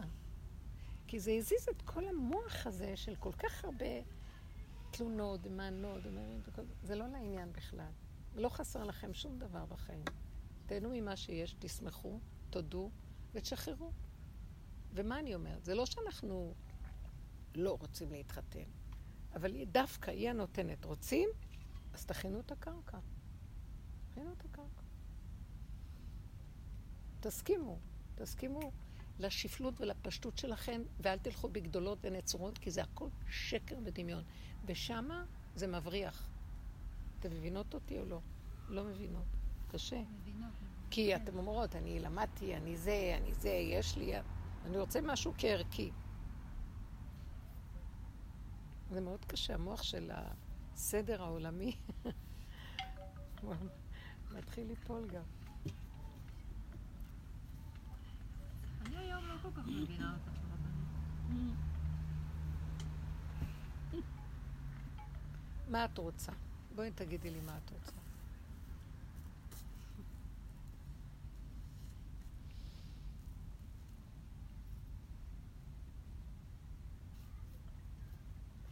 תראו, זאת עבודה מאוד יפה. מה דעתכם לשחרר את הכל? תהיו כמו ילדות קטנות שמחות שלא חסר להם דבר. בואו נשחק אותה, מה אכפת לכם? בואו תשכחו את הכל. תקומו, כאילו, מה חסר לי בעולם? מה דעתכם? אתם לא תהיו מוכנות לרדת לעבודת האמת, לפרק את הגאווה והישות. אז אני אומרת, תעזבו את זה, כי אנשים לא, אבל- עבדו אבל עד זוב דם. חסר. לכו על המקום של, תהפכו את המוחות. מה? האמת שכן חסר, לא קשור לרווקות, לנשיאות, ל... לא חסר כלום. חסר. תשלימי עם החיסרון. מה חסר? זה משהו אחר. זה אותו דבר. חסר. מה חסר? כמו שאמרתי, השלמתי עם זה שאני אמרתי, נהיה לי. שמח. תשלימי. בסדר, אבל להשלים זה לא כמו לשחק אותה כאילו לא חסר לי. לא. אני לא אומרת, אותו דבר. טוב, את רוצה קצת עבודה? אוקיי, אני אתן לכם. רציתי לדלג לכם על העבודות, כי פחדתי מכן, אתם לראות ש... אז בסדר, את יודעת משהו נכון, סיפרתי לך את זה שראיתי שמשהו עושה לי מצוקה וזה, אז השלמתי שאני לא הייתי בסדר. אז תשלימי. תשלימי שאת חסרה, אין לך. אין. אבל תשלימי, הכוונה לא במרירות תשלימי, תשלימי עם הנתון. השלמה עם הנתון זה להיות שלם עם הנתון. הכוונה, בלי פרשנות ומשמעות. ככה זה, וזהו זה. עם רצון להתמלא, לא לוותר על הרצון להתמלא. לא, לא, תוותרו. תוותרו. איתך. ויוותר יעקב לבדו. תוותרו ותישארו והוא לבד. מת מפחד. לא. הוא פחד. ויוותר. יעקב לבדו, זה מה שאת את מפרשת או כתוב מפרשים. ויוותר יעקב לבדו, ונשגב השם לבדו ביום ההוא, בהפטרה של אותה פרשה. את רוצה שיהיה גילוי השם? הוא לבד ואת לבד. מי שחווה את הלבד בלי מרירות, ומקבל אותה, כי ככה השם ברא את האדם. אדם נולד לבד ומת לבד. בתוך כל זה הוא מחפש את החיבור של הזיווג.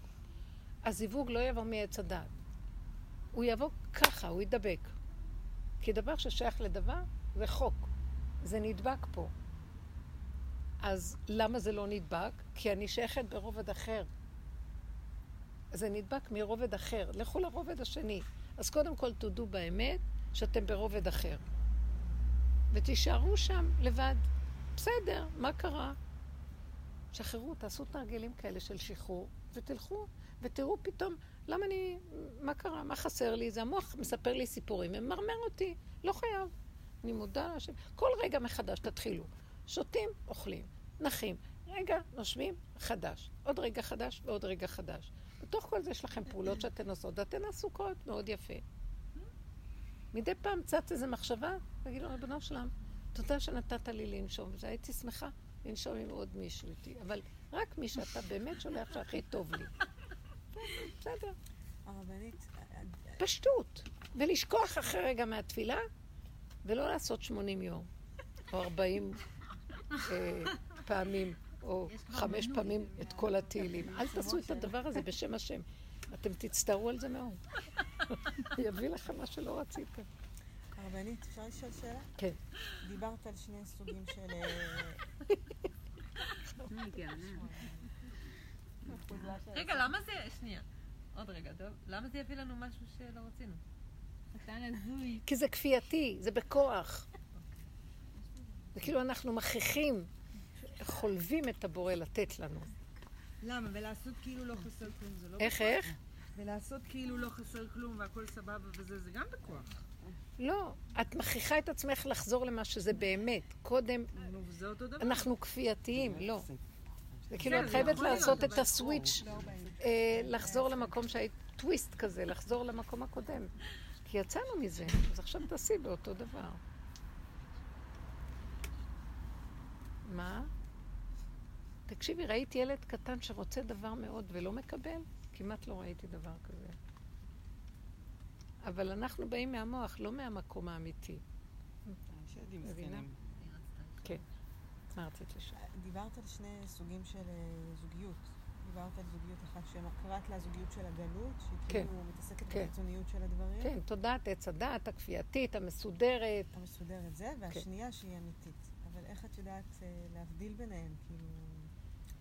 כי כולם כאובים. להגיד? בראשונה זה כפייתי, שיש בו כאבים. אבל תמיד יהיו כאבים בזוגיות. יהיו כאבים כי בראשונה אין נפש. יש סדר. יש ככה רוחני, ככה זה כתוב, ככה מסודר, אבל לא משגיחים על הנקודה הפרטית הייחודית של האדם שמה. זה תודעת רשות הרבים, הכלל. אבל מה עם היחיד? יחיד בגלות. אין. מבינה? לא שמים לב ליחיד. מה הוא רוצה, מה הוא לא רוצה. ככה כולם, אז כולם. לא בא לי, אין כזה דבר. כולם עושים, אז כולם ככה, נכון? ככה זה. תודעת הגלות. כאילו אני שואלת איך אני יודעת לזהות איפה שאת נמצאת, לא? אה, מול מישהו נגיד, אם זה זוגיות של הגלות, זוגיות של כן. האמת. אפשר לראות. אז איך? זוגיות של גלות היא זוגיות שאין בה חיות. יש בה תפקודיות. ותפקודיות שמה שנותן לי חיות בה זה שאני יודע שזה ערך שהתורה אומרת לי. אז זה משמח אותי עצם הידיעה של הדבר. אבל בחוויית האמת שלי, זה לא. יש לי כאבים, צער גידול בנים, צער של אה, הזכר, יש לו כוח ושליטה, ולא תמיד הוא רגיש לנקודות, אה, והוא אה, מצדיק את השליטה שלו, שהתורה נתנה לו עלייך, ולא מתחשב בדברים. הוא לא יורד למקום איפה שאת נמצאת בזה, זה לא המקום שלו בכלל. צריכה להסתדר עם זה, לא תמיד זה הגון, בייחוד שהיום גם אה, הרבה דברים השתנו. פעם האישה עוד, הוא היה מביא לה את הפרנסה, היום גם היא צריכה לעבוד וגם לעשות וגם זה וגם, וגם כל מיני דברים. אז את רואה את ההבדל. לעומת זאת, איך יכול אה, לראות אה, זיווג אה, נכון? יש איזה מקום של... שאומר, הלשם כותב על זה, שעוד מעט, זה הוא היה לפני 200 שנה, אבל אז הוא התכוון שיהיה איזה שלב שזה קרוב מאוד עוד לימות המשיח ותחיית המתים, ששם יתחילו לקום הזיווגים האמיתיים. שזה משורש נשמתו של האדם, שורש נפשו נשמתו של האדם. זאת אומרת, התהום של הנשמה. מה שבזמן הגלות הדבר הזה סגור ואין את זה. עכשיו, איך ייראו הזיווגים האלה? אה, לפעמים אני רואה את זה. במשפחתיות, יש אחים, אחים ואחיות. והאח והאחות במשפחה הם דומים ויש בהם, יש להם שפה משותפת וקשר נפש מאוד יפה. כי הם גדלו באותו מקום, הם מכירים, יש, בהם, יש להם משהו. אבל התורה אוסרת את הנישואים של אח ואחות. לפני שבאה התורה לעולם, קין נשא את תאומתו. קין והבל נולדו להם תאומות והם התחתנו עם התאומות. וכן השבטים כתוב, נולדו להם תאומות. כי זה הזיווגים הכי אמיתיים. והכי מרגיש שאני ילדתי ילדים והייתי צריכה לסדר אותם לבנות אחרות, לא מהמשפחה. פעם היו מתחתנים מאוד במשפחתיות, כי יש הכי קרבה. היום זה בא מפה וההוא מאיזה קצה אחר של העולמות, ומנסים להתחבר, זה לא פשוט.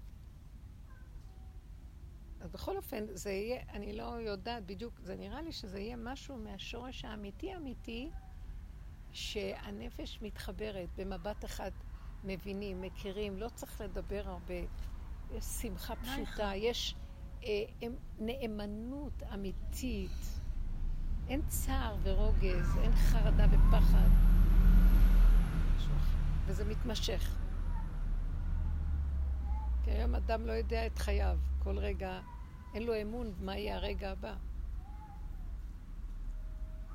איך אני יכולה לזהות מחשבה שמגיעה לי, שקופצת לי? לזהות אם היא מגיעה מ... מ- מעץ משכל הדעת. עליון כאילו, או מ... מלמטה? מחשבה שבאה מעץ הדת, בדרך כלל יהיו לה אה, דברים נלווים. פתאום יהיה, יהיה שם שאלות, קושיות. כן. מי אמר? למה?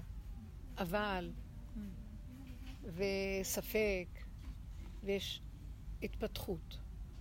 מחשבת אמת יורדת כי היא יושבת כל כך טוב, שאין בכלל, המוח רגוע, הנפש רגועה, ומתיישב טוב. זאת אומרת, אה, יש משהו שהשם ברא מחשבה בעולם. ברא את השכל, המוח הוא הכלים שהשכל שלו נכנס לשם. אז יש שכל אחד לרגע. וכשהוא יורד ישר לתעודתו, זה שלם.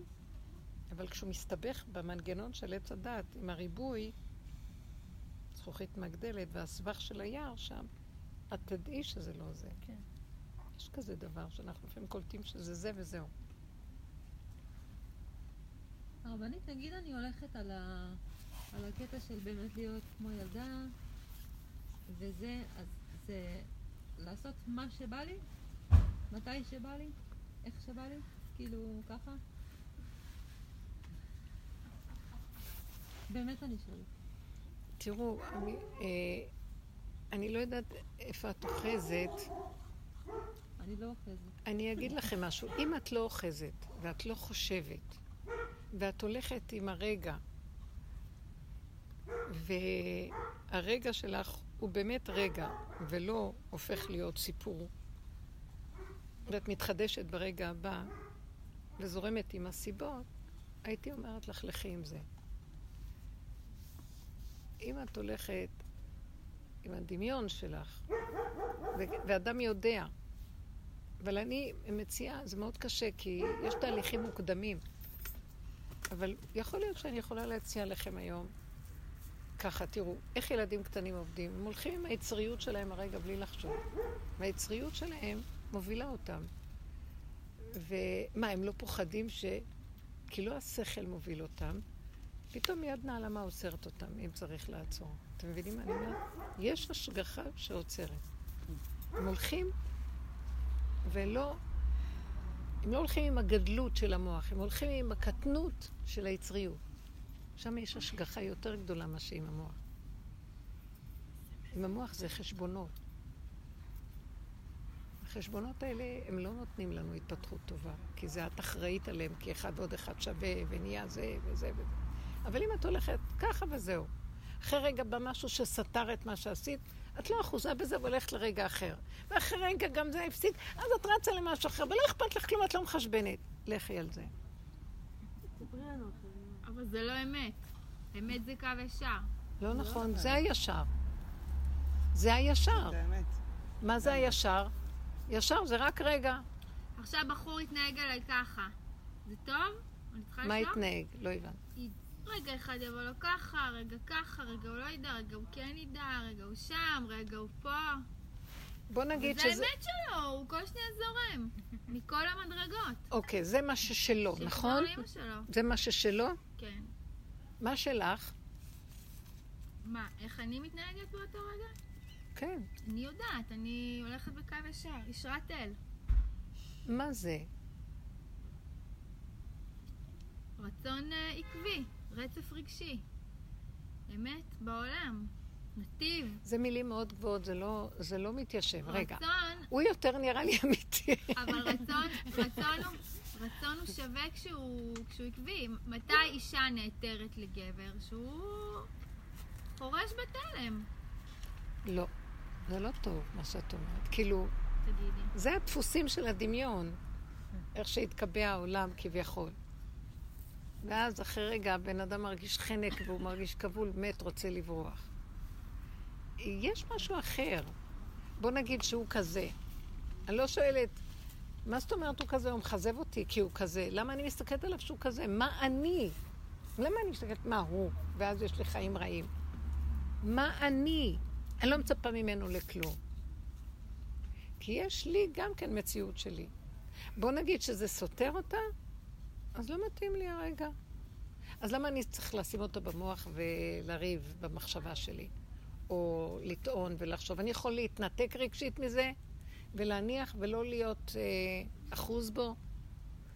בוא נגיד שאני יכול ואני הולך לי וכיף לי ושמח לי. את יודעת מה יקרה? הוא ישר, ההנהגה הזאת שלך, יסובב אותו לבוא אלייך. בלי שתצטרכי לדבר במוסר ורוגז ולערוב לו ולהגיד לו. ול... זאת אומרת, זה שאת עם עצמך ישר יסדר את הכל. זה לא את מסדרת אותו. אנרגיית החיים מסדרת. כשיש אמת, אני לא תלויה בכלום. אז אם אני מייללת שהוא לא בסדר, זאת אומרת, אני עוד תלויה בדמיון שלי שרוצה ממנו אחד ועוד אחד שווה. וזה מה שעושה לי את המרירות. אז אני אומרת, הוא מכזב, זה לא עוד זיווג טוב. באמת, באמת, באמת, אם הייתי במקום של, אני לא, אין לי דפוסים. הדפוס היחידי זה, יש לי שמחה איתו, טוב. אין לי שמחה איתו, אז אני לא חייבת להיות איתו הרגע. כי יבוא רגע אחר שכן יכול להיות, נכון? אם האדם חי ככה, ובאמת, ברגע הזה לא... אין לו טענות, מענות, המוח של עץ הדת רוכש לו ולא נותן לו לחיות. הוא רשע, הוא מסית, הוא מדיח, צריך לשרוף אותו, כמו את העיר הנידחת. למה? אני לא רוצה לחשוב, אני אומרת, זה מה שקשור אליו. איך אה, רבי נחמן אומר, זה מעשה שלו, וזה מעשה שלי. מה הקשר? עכשיו, אם אני רואה שהרבה רגעים כאלה ולא... יש מעשה שלנו. איך? אם מתחתנים אז יש מעשה שלנו. לא. כתוב איש ואישה זכו, אז שכינה ביניהם. איש עושה את שלו, אישה עושה את שלה, יש מי שיחבר. למה אני צריכה לדאוג לחיבורים? אני ארדוף אחריו ואני אנסה כל הזמן לעמול כל כך שאני צריכה לחבר, ואני... זה המון מעמסה, וגם יהיה לי טענות, מענות וציפיות ודרישות, ואחר כך אני לא אוכל לסבול. זה בדיוק מה שעץ הדעת עושה לנו. אבל מישהו שכל שנייה משנה את דעתו, זה לא, זה נשמע לא טוב. אז אבל לא אולי את בשביל- תרצי אם להיות זה לא שם, אז את לך תלכי. טוב, אז הוא לא בשבילי. יני, יש לי שאלה. אם נגיד את רוצה, ואת בקשר עם מישהו, ואז יש איזה רגע שאת ממש ממש לא רוצה, את תמשיכי להיות שם ותגידי לעצמך, צריך קש, כ, כאילו, קשר רציף ועקביות, ואני יש- ישרה וזה? כאילו? לא, ותהיי שם אבל בכל זאת, לא למרות רוצה, שאת לא לא רוצה? אין אחרי זה רוצה. כל העניין הזה של לבקר ואת השני, ולצפות ולדרוש מהשני, זה תודעת לא, הנחש. זה כבר. לא להרים את. הראש ולא לדרוש. לרגע אני מנסה, משהו לא הולך, אז לא. האם אני יכול לאבד אחיזה ולשחרר? בואו תראו כמה עבודה קשה יש פה. לשחרר, לא לתת ממשות, לא לתת למוח הזה לסכסך אותי, אלא ללכת לדרכי ולעשות את מה שקשור אליי. למה אני אחוזה בדמות שתסדר לי את המוח הזה? כי השיממון, זה השיממון של האדם, הוא רוצה שהשני יסדר לו את החיים. אז זה לא טוב. גם הוא רוצה שאני אסדר לו את החיים. אני לא באתי להגיד שלא, אבל זה לא זיווגים טובים. עכשיו, יש מה שנקרא סבילות, אז אנשים או שיסבלו כזה דבר, אז יכול להיות שהנישואים יתקיימו. או שהוא יסבול שהיא כזאת, אז הנישואים יתקיימו. אבל אנחנו לא רוצים כזה דבר.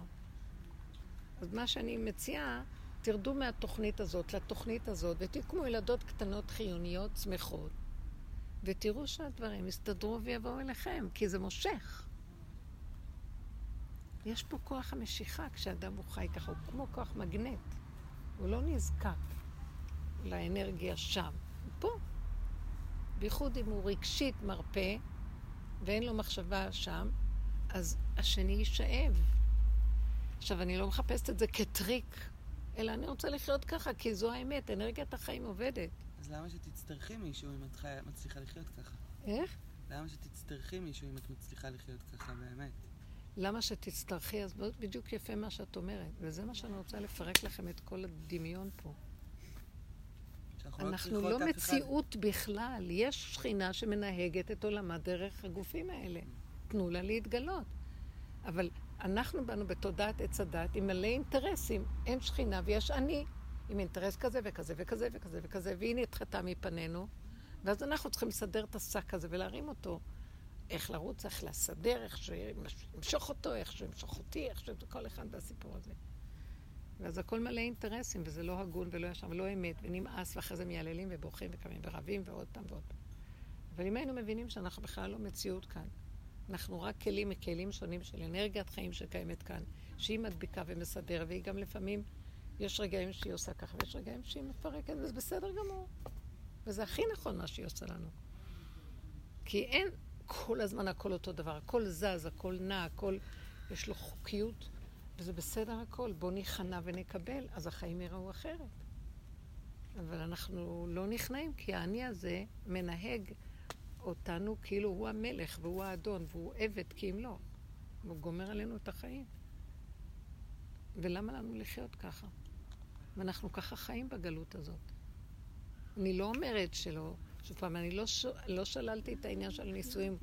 הוא הדבר הכי יפה בעולם, הזוגיות. כל הבריאה היא זוגיות. היא זוגיות הדבר הכי נפלא שיש בעולם. אין יותר נפלא ממנו שלמות השלמויות. קודש הקודשים. אבל לא עם התודעה הזאת. היא הורגת אותנו.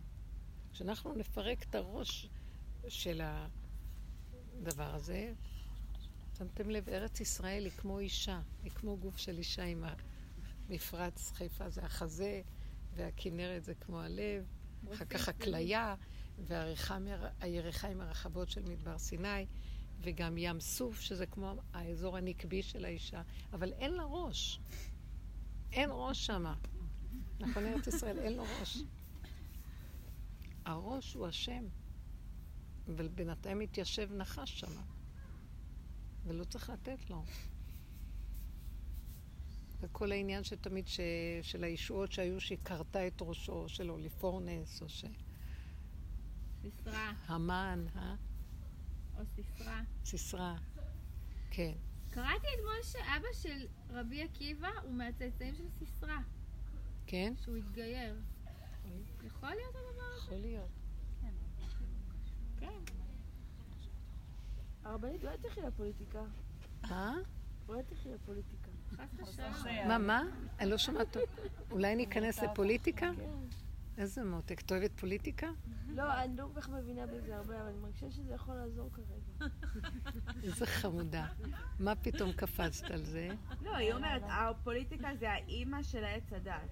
ממש. אולי את יכולה לעזור להם להתרומם מעט. לא, כי זה באמת עבודת חיים. אוהבים אותה. זה עבודת חיים. זה עבודת חיים, וצריך להפיץ את זה. עבודת חיים מה? מה שאנחנו מדברים. השיח הזה. הפוליטיקה היא שקר. כל המדיניות היא דמיון. אני, באמת, האמת היא יחידה שמתחדשת כל רגע, ושם יש שכינה. כל השאר זה דמיון עץ הדת, שאמר וייתם כאלוקים, והוא מתרבה וגודל, והוא אה, כמו זכוכית מגדלת ברשות הרבים, שיש מדינה, ויש ממסד, ויש זה, הכל וירטואלי, אני לא יודעת מה זה מדינה, מה זה ממסד, אני יודעת שאני נושמת הרגע, ואין אף אחד פה בעולם חוץ ממני. ויש אחד עכשיו שבא לקראתי, או אתם יושבות פה, רגע, אחרי רגע לא תהיו פה. מה האמת פה? רגע אחד. לקחנו מושגים, שמנו אותם בראש, מדינה, זה בחירות, הכל שקר. אנחנו מתזזים סביב השקר הזה ורוקדים מחול דבילי, והוא גונב אותנו, אוכל אותנו, קונספירציה שלמה, עץ הדת. ואין שום דבר. למה שאני אבחר מישהו? אי אפשר כאן, זה שקר. ברגע שזה נהיה גדול, הדמיון הווירטואלי הזה הוא שקר, הוא דמיון. לא קיים. למה שאני אתן את הכסף שלי למשהו וירטואלי, את המיסים וכל זה? כדי שנהיה מדינה. מה זה מעניין אותי מדינה? אתם לא מבינים מה אני מדברת? אם כל אחד היה חי את הנקודה של הפרט, היה, מח... היה משהו שמחבר את הכל ומסדר עולם מדהים. בלי כל הדמיון של כוחי ועוצם ידי יסדרו כאן איזה מדינה. זה שקר מאוד גדול, ורואים את התוצאות שלו עכשיו. העולם בתהליך של גילוי האמת. בקורונה זה התגלה, לא היה... כאילו כל המדינות התפרקו. כל הממשלות, הכל היה נראה מעורער מאוד, והכל חזר לכאילו כזה. וייתם כאלוקים. הכל כאילו. אז למה שנשקיע בזה? אני גם אהבתי קצת להסתכל בפוליטיקות וזה, לראות איפה משיח שם מסתתר. ראיתי שגם זה חרטא. אין כלום. יש, הפסקתי לחשוב, לבחור, אין במי לבחור. אני בוחרת בעצמי. ככה סבתא שלי הייתה אומרת. אה? סבתא שלי עליה רק מפלגה כזאת. ברגע שנקים מפלגה כבר אנחנו נהיה בשקט. ישר זה ייפול. כל דבר של ריבוי זה. כבר לא לעניין. שמעתם? נישואים, ברגע שאת אומרת אני נשואה זה גם שקר, יש רגע, שמעתם? רגע, תתחדשו עם הרגע, תראו חיים הכי טובים. גם נישואים יהיו הכי טובים. אנחנו מיישנים אותם, מזקינים אותם על ידי אחד ועוד אחד שווה. כל תודעת עץ הדת היא מלך זקן וכסיל. תתחתנו כל רגע מחדש, הכל טוב. אתם מדהימות, ילדות קטנות שחיות ונהנות מהחיים כל רגע מחדש. אז למה עיצבון? אז בשביל מה עיצבון? זה שקר וכזב מה שהמוח מספר לנו. לא חסר דבר. תלכו בשמחה בעולם, וה... והחיים יבואו לקראתכם. וזהו זה. איזה פוליטיקה? אין כאן שום דבר. הפנמה מהירה. פולי זה מלשון גם ריבוי, פולי, אה, פוליגמיה. אה, פולי זה עיר, זה... לא צריך שום דבר. זה גם מככב היום. אה? פולי- פולי מככב היום. אז, אבל, אז אני רוצה רגע לחדד את ההבנה. אז אם מגיעים לסיטואציה של קונפליקט, נגיד במערכת יחסים, לא מתאים לי ההתנהגות של האדם, אז אני, אני לא יכולה להעיר או לרצות לתקן או להתלונן, אני יכולה מה, רק ללכת. מה זה קשור אליי? אני שואלת, מה זה קשור אני יכולה אליי? ללכת, לפנות את עצמי מהמרחב המשותף. בדיוק, זהו. למה? אבל בצורה אחרת, לא כאילו לברוח. לראות שמה שמרגיז אותי שם, יש לי פה אצלי גם. כן, ואז... אני מבקרת, שופטת, דנה. עצם הכל יש הביקורת... אצלי, ואז... עצם הביקורת והשופטנות היא לא טובה. עכשיו, במקום הזה אני ישר אומרת, טוב, עזבי אותו ותשימי לב לא לשפוט ולא לדון. כבר, כבר נ... זה סיבה לנתק ולא ללכת עם המוח שלי. הכל יש אצלי, אבל אז מה אני עושה עם זה? תחי עם זה, שעם עצמך, מה את דורשת מהשני דבר שאת בעצמך לא עומדת בו. עכשיו, ברגע שניתקת את הרגשיות, לכי לדרכך, לכי תעשי פעולות שאת צריכה לעשות. רק את תטחני במוח את השני. זה חיים אחרים. מפעם לפעם הבן אדם מתחיל להיות מכווץ, מצומצם, חי את הנשימה שלו, את הרגע שלו. אין בעולמו אף אחד חוץ מהנקודה של כאן ועכשיו, ויש מי שמנהל אותה ומנהיג אותה. זה חיים טובים. בחלל הנקי הזה יבוא הדבר הנכון. השני מרגיש את זה חוזר. ועשיתי את הדבר הכי... לא הכרחתי אותו לבוא, לא כפיתי את עצמי עליו. זה, אני אפשרתי שזה יקרה. תבינו מה אני מדבר, דבר מאוד יפה. ככה האמת עובדת. אבל אני לא חי בצורה הגונה, אני שולט, אני מבקר, אני דורש, אני רץ אחרי השני. תודעה שלי רצה, שופטת, דנה. ואז השני בורח. ככה אנחנו כל הזמן חיים. והכל בורח מאיתנו.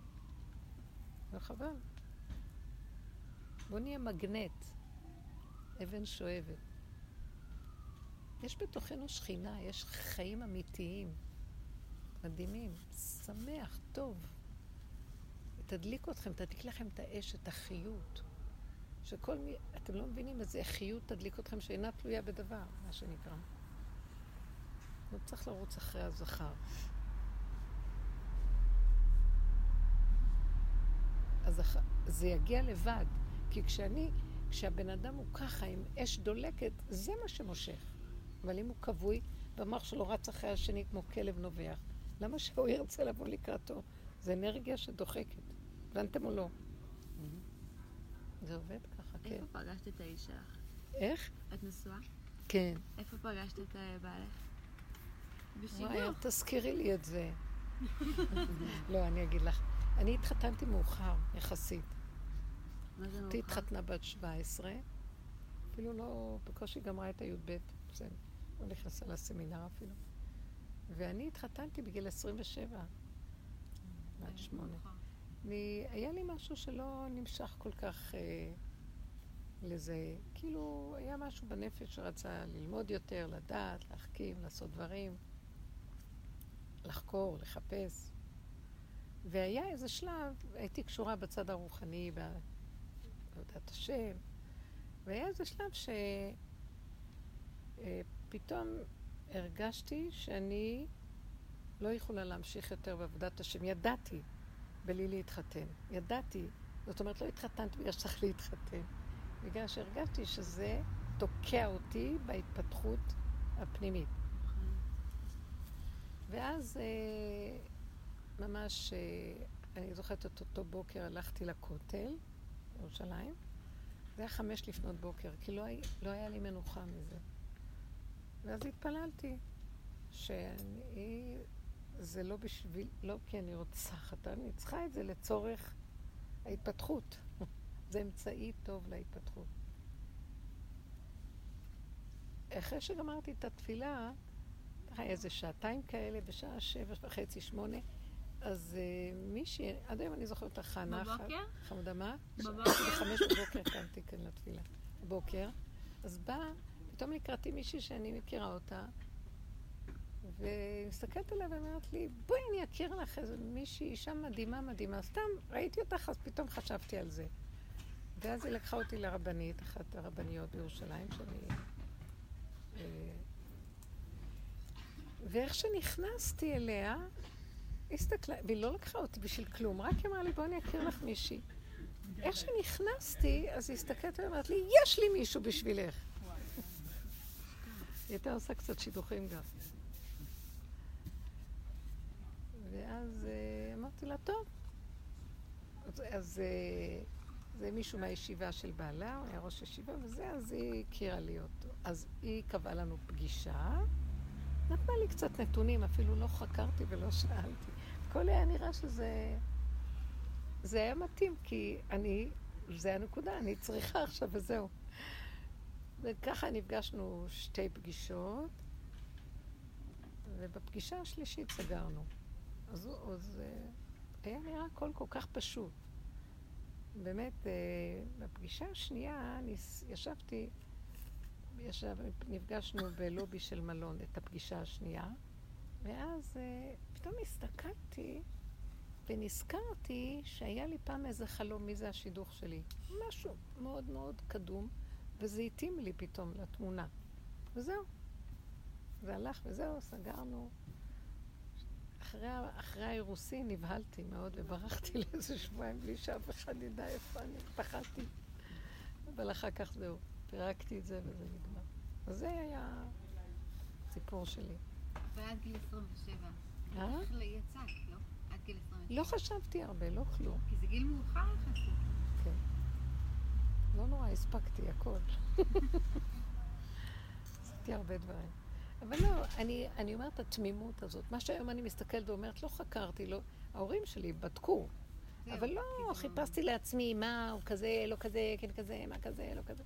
אחר כך נבהלתי מעצם הרעיון שאני מתחתנת. זה הפחיד אותי פתאום, ואז ברחתי קצת, נעלמתי, נבהלתי, אבל הבנתי שאני מחויבת, לא יכולה לבייש בין ישראל, אני מחויבת ונגמר. סוגרים תיק ונגמר. ואת זה כאילו משהו של, של הכרה, וזה יותר כמו הסכמה? מחויבות, בלי התאהבויות, בלי קשקושי... אז כאילו את אמרת, אני כאילו מסכימה ללכת בדרך של המסורה. כאילו. כן. אבל זה לא רק המסורה רגיל, משהו בנפשי, היה לי איזה ערך פנימי של אמת, ככה אני, היה לי את זה חזק, שהנישואים היו נלווים לזה. כאילו מה שבתוכי לא היה צריך את זה לעצמו, אני חושבת שזה קיים אצל כל אדם ואנחנו לא שמים לב לזה. אני הייתי קשורה עם זה. יש משהו מאוד שטחי בבסיס של זכר ונקבה, מתחברים וזה. ויש משהו קצת... אה, אז במקום הזה שכבר יש איזו נקודה פנימית, אז הדבר הוא גם נלווה. ובתוך כל זה היו לי רגעים בתוך החיים ביחד, שהשם נתן לנו חיבור של נצח, שאי אפשר לתאר אותו, שגם אם אחר כך הרבה פיזורים ופירודים וכל אחד עם עבודותיו, בלי שייכות, זה מחזיק. זה סוג כזה של זיווג, אני לא אומרת. אני לדעתי יש סוגים נוספים. אני אגיד לכם, יש ארבעה סוגי זיווגים, לפי האבות והאימהות. יש את הזיווג של אה, שרה ואברהם, שהם שני חברים, ידידים בנפש. ידידים וחברים ומתחברים ויש להם שפה משותפת והם הם מתקשרים בהבנה אחד עם השני ברמה, ברמה דומה. ממש חברות. יש את הזיווג של יצחק ורבקה, שהוא היה, אה, היא לא יכלה להתחבר אליו, כי פחדה ממנו קצת. הוא היה הדור ותוהה, כזה פנימי, מאוד אה, אה, מתבודד, ובמידת הדין קשה עם עצמו, דרש מעצמו ועבד חזק מאוד עם עצמו, והוא לא היה חברתי ומתחבר. אבל הוא אהב אותה. כן, אבל זו הייתה אהבה, לא אהבה של אה, זוגיות ואהבה, אלא רגע אחד של אהבה שהיה. היה שם נקודות נצח של אהבה, שחיברה את הזיווג הזה. אבל היא הייתה לבד, והוא לבד. והזיווג של יעקב ורחל, שזה זיווג מושלם.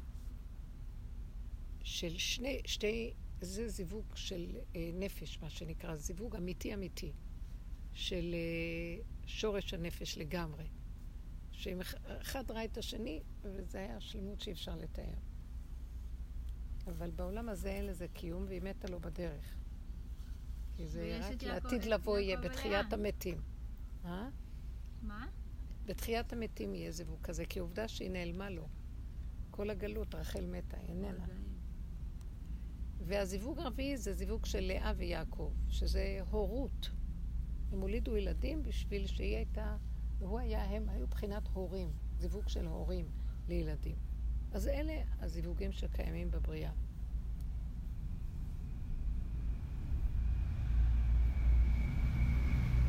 כל אחד לפי השורש שלו יכול לראות מה הוא. גם לפי הנתונים שלו, יש אחד שהוא מאוד בעל נפש, אחד שהוא יותר מאופק ו...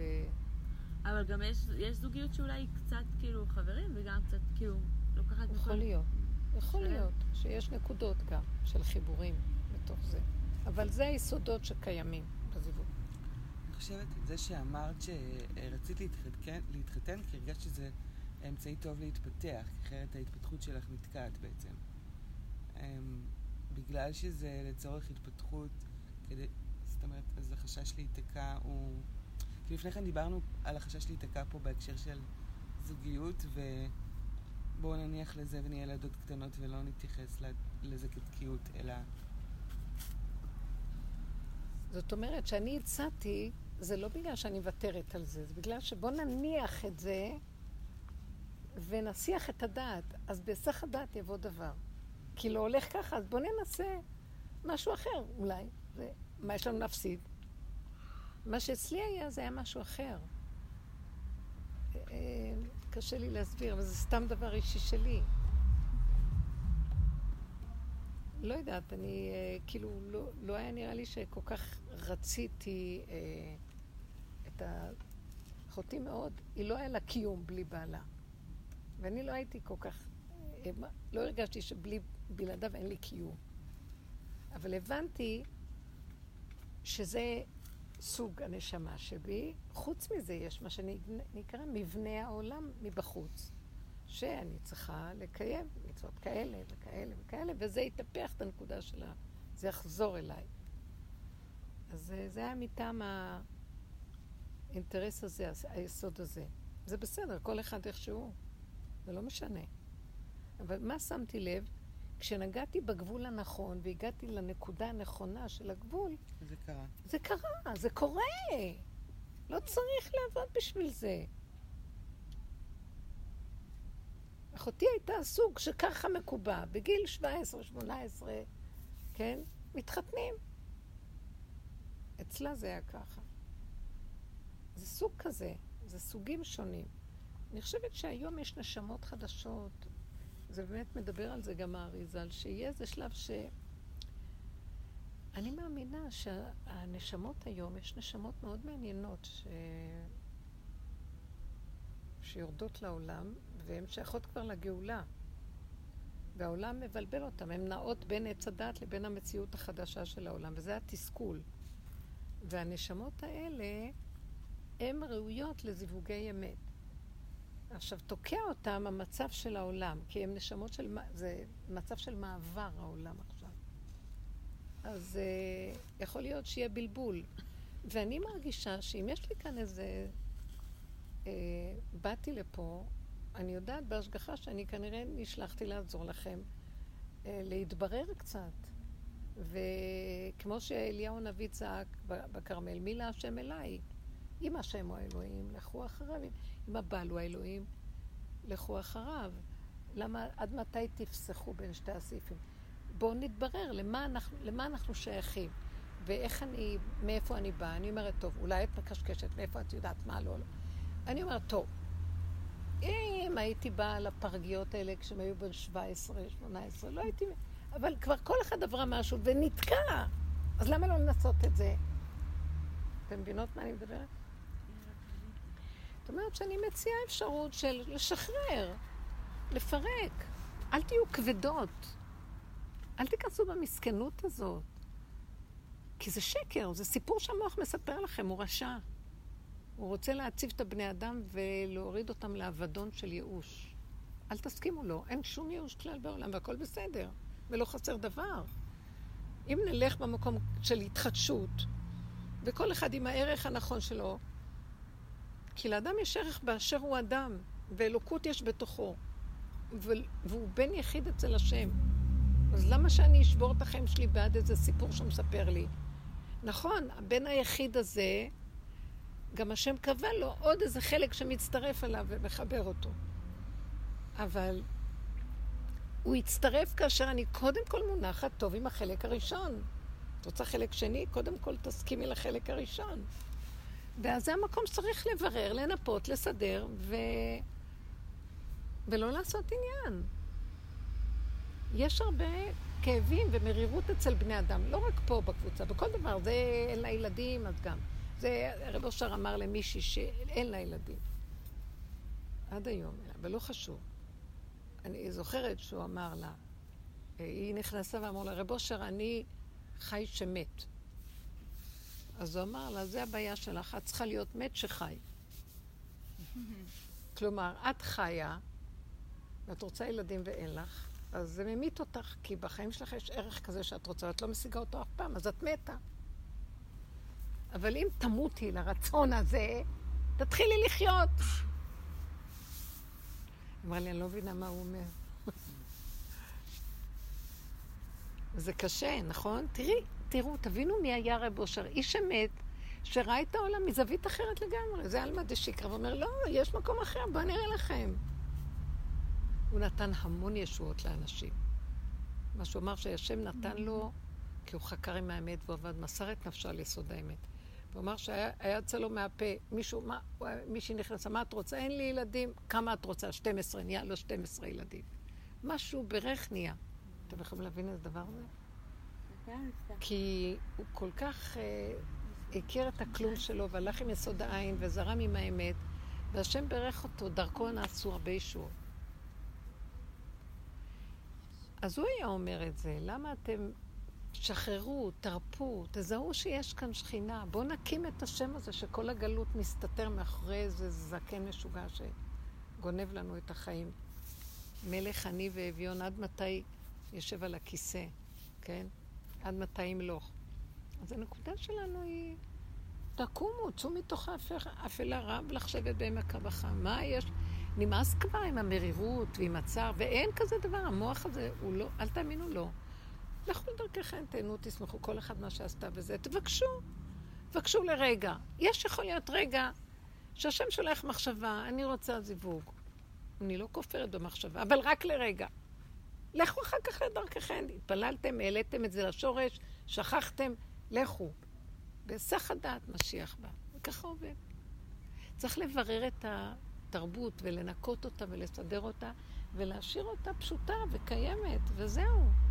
ויש שם ישועות, יש ישועות. רב אושר היה עושה ישועות מהמקום הזה של האמת. גם את יכולה לעשות. מה ההבדל? תלכי בדרך שלו, אז הוא שם עוזר. זה לא שזה הוא דמות, זה השכינה. הוא הקים את השכינה. הוא גילה לכולם שאין עולם ואין כלום, יש רק בורא עולם ואנחנו הכלים שלו. ואין כלום, אין ישות לאדם. אז כל העולם, השכינה עשתה כל מה שהוא רצה. גם, גם אנחנו יכולים להיכנס בזה. קטן כקוטנו, הגדול כגודלו, זה לא חשוב. לפחות שנהיה שמחים ונודה להשם. דבר גדול. השמחה דוחה את הכל, מביאה עוז וחדווה במקומו, מביאה ישועות גדולות מאוד. שמחה פשוטה, אני לא מדברת עכשיו על uh, דמיונות, אבל לא להיות בנכאות, ולא להסכים, וכל רגע שבאה נכאות, תנו לה את הפליק שלה ותתחדשו, ואל תאמינו לה. וקדימה, לכו לדרככם, תעשו מה שאתם צריכות, תהנו. מהעולם, תהנו את העולם מכם, זאת אומרת, תעזרו בעולם, תושיטו יד, כל אחד במה שהוא עושה, צמחו את הבריות, ככה זה טוב. וזה יבוא. וואי, איזו שמחה גדולה. אדם כזה, הוא מקרין שמחה, העולם מחפש אותו. הבריאה באה לקראתו. אבל תתחדשו ותהיו קלות ופשוטות, וזהו. הבנתם? תלכו לישון, מאוחר כבר. תשנו טוב, תאכלו טוב, תראו טוב. אה, כן, תראו טוב. זה גם כן חלק מכל השמחה להתלבש טוב ולראות טוב, ולא ללכת עם הפריקיות. לא, לא שאני, אני, זאת אומרת, לא עם איזה אג'נדה מאחורי הפריקיות. הכוונה, אין רעיונות, אין אידיאולוגית, כלום. חיים אמיתיים, חווייתיים, שמחים. ואישה צריכה לראות יפה, נחמד. צריכה להיות שמחה. ושהיא נהנית, זה מה שהצעתי לאותה אחת. אם תיכנסי לבית ותהני מהחיים שלך, זה מה שבעלך יראה, שאת נהנית, הוא יהיה הכי שמח, מזה הוא שמח. שהוא רואה אישה שמחה ונהנית, אישה ממורמרת, דיכאון, דעתנית, כל היום ביקורת, כעס, מעצבנת, מתעצבנת, אין סבלנות לכזה דבר. למה לא חבל על החיים? זה השד שמנסה לסכסך אותנו, חבל. זהו? טוב. תודה לכן, מתוקות. ישועות, ישועות. אני מבטיחה לכם שאם תלכו ככה, אני מבטיחה לכם ישועות. זה לא שאני מחלקת ישועות, לא כלום. שם נמצאת הישועה. פשוט. זה יסוד הגאולה. אלול. אה? אלול. אלול, אלול. המלך בשדה, בשדה, בשדה.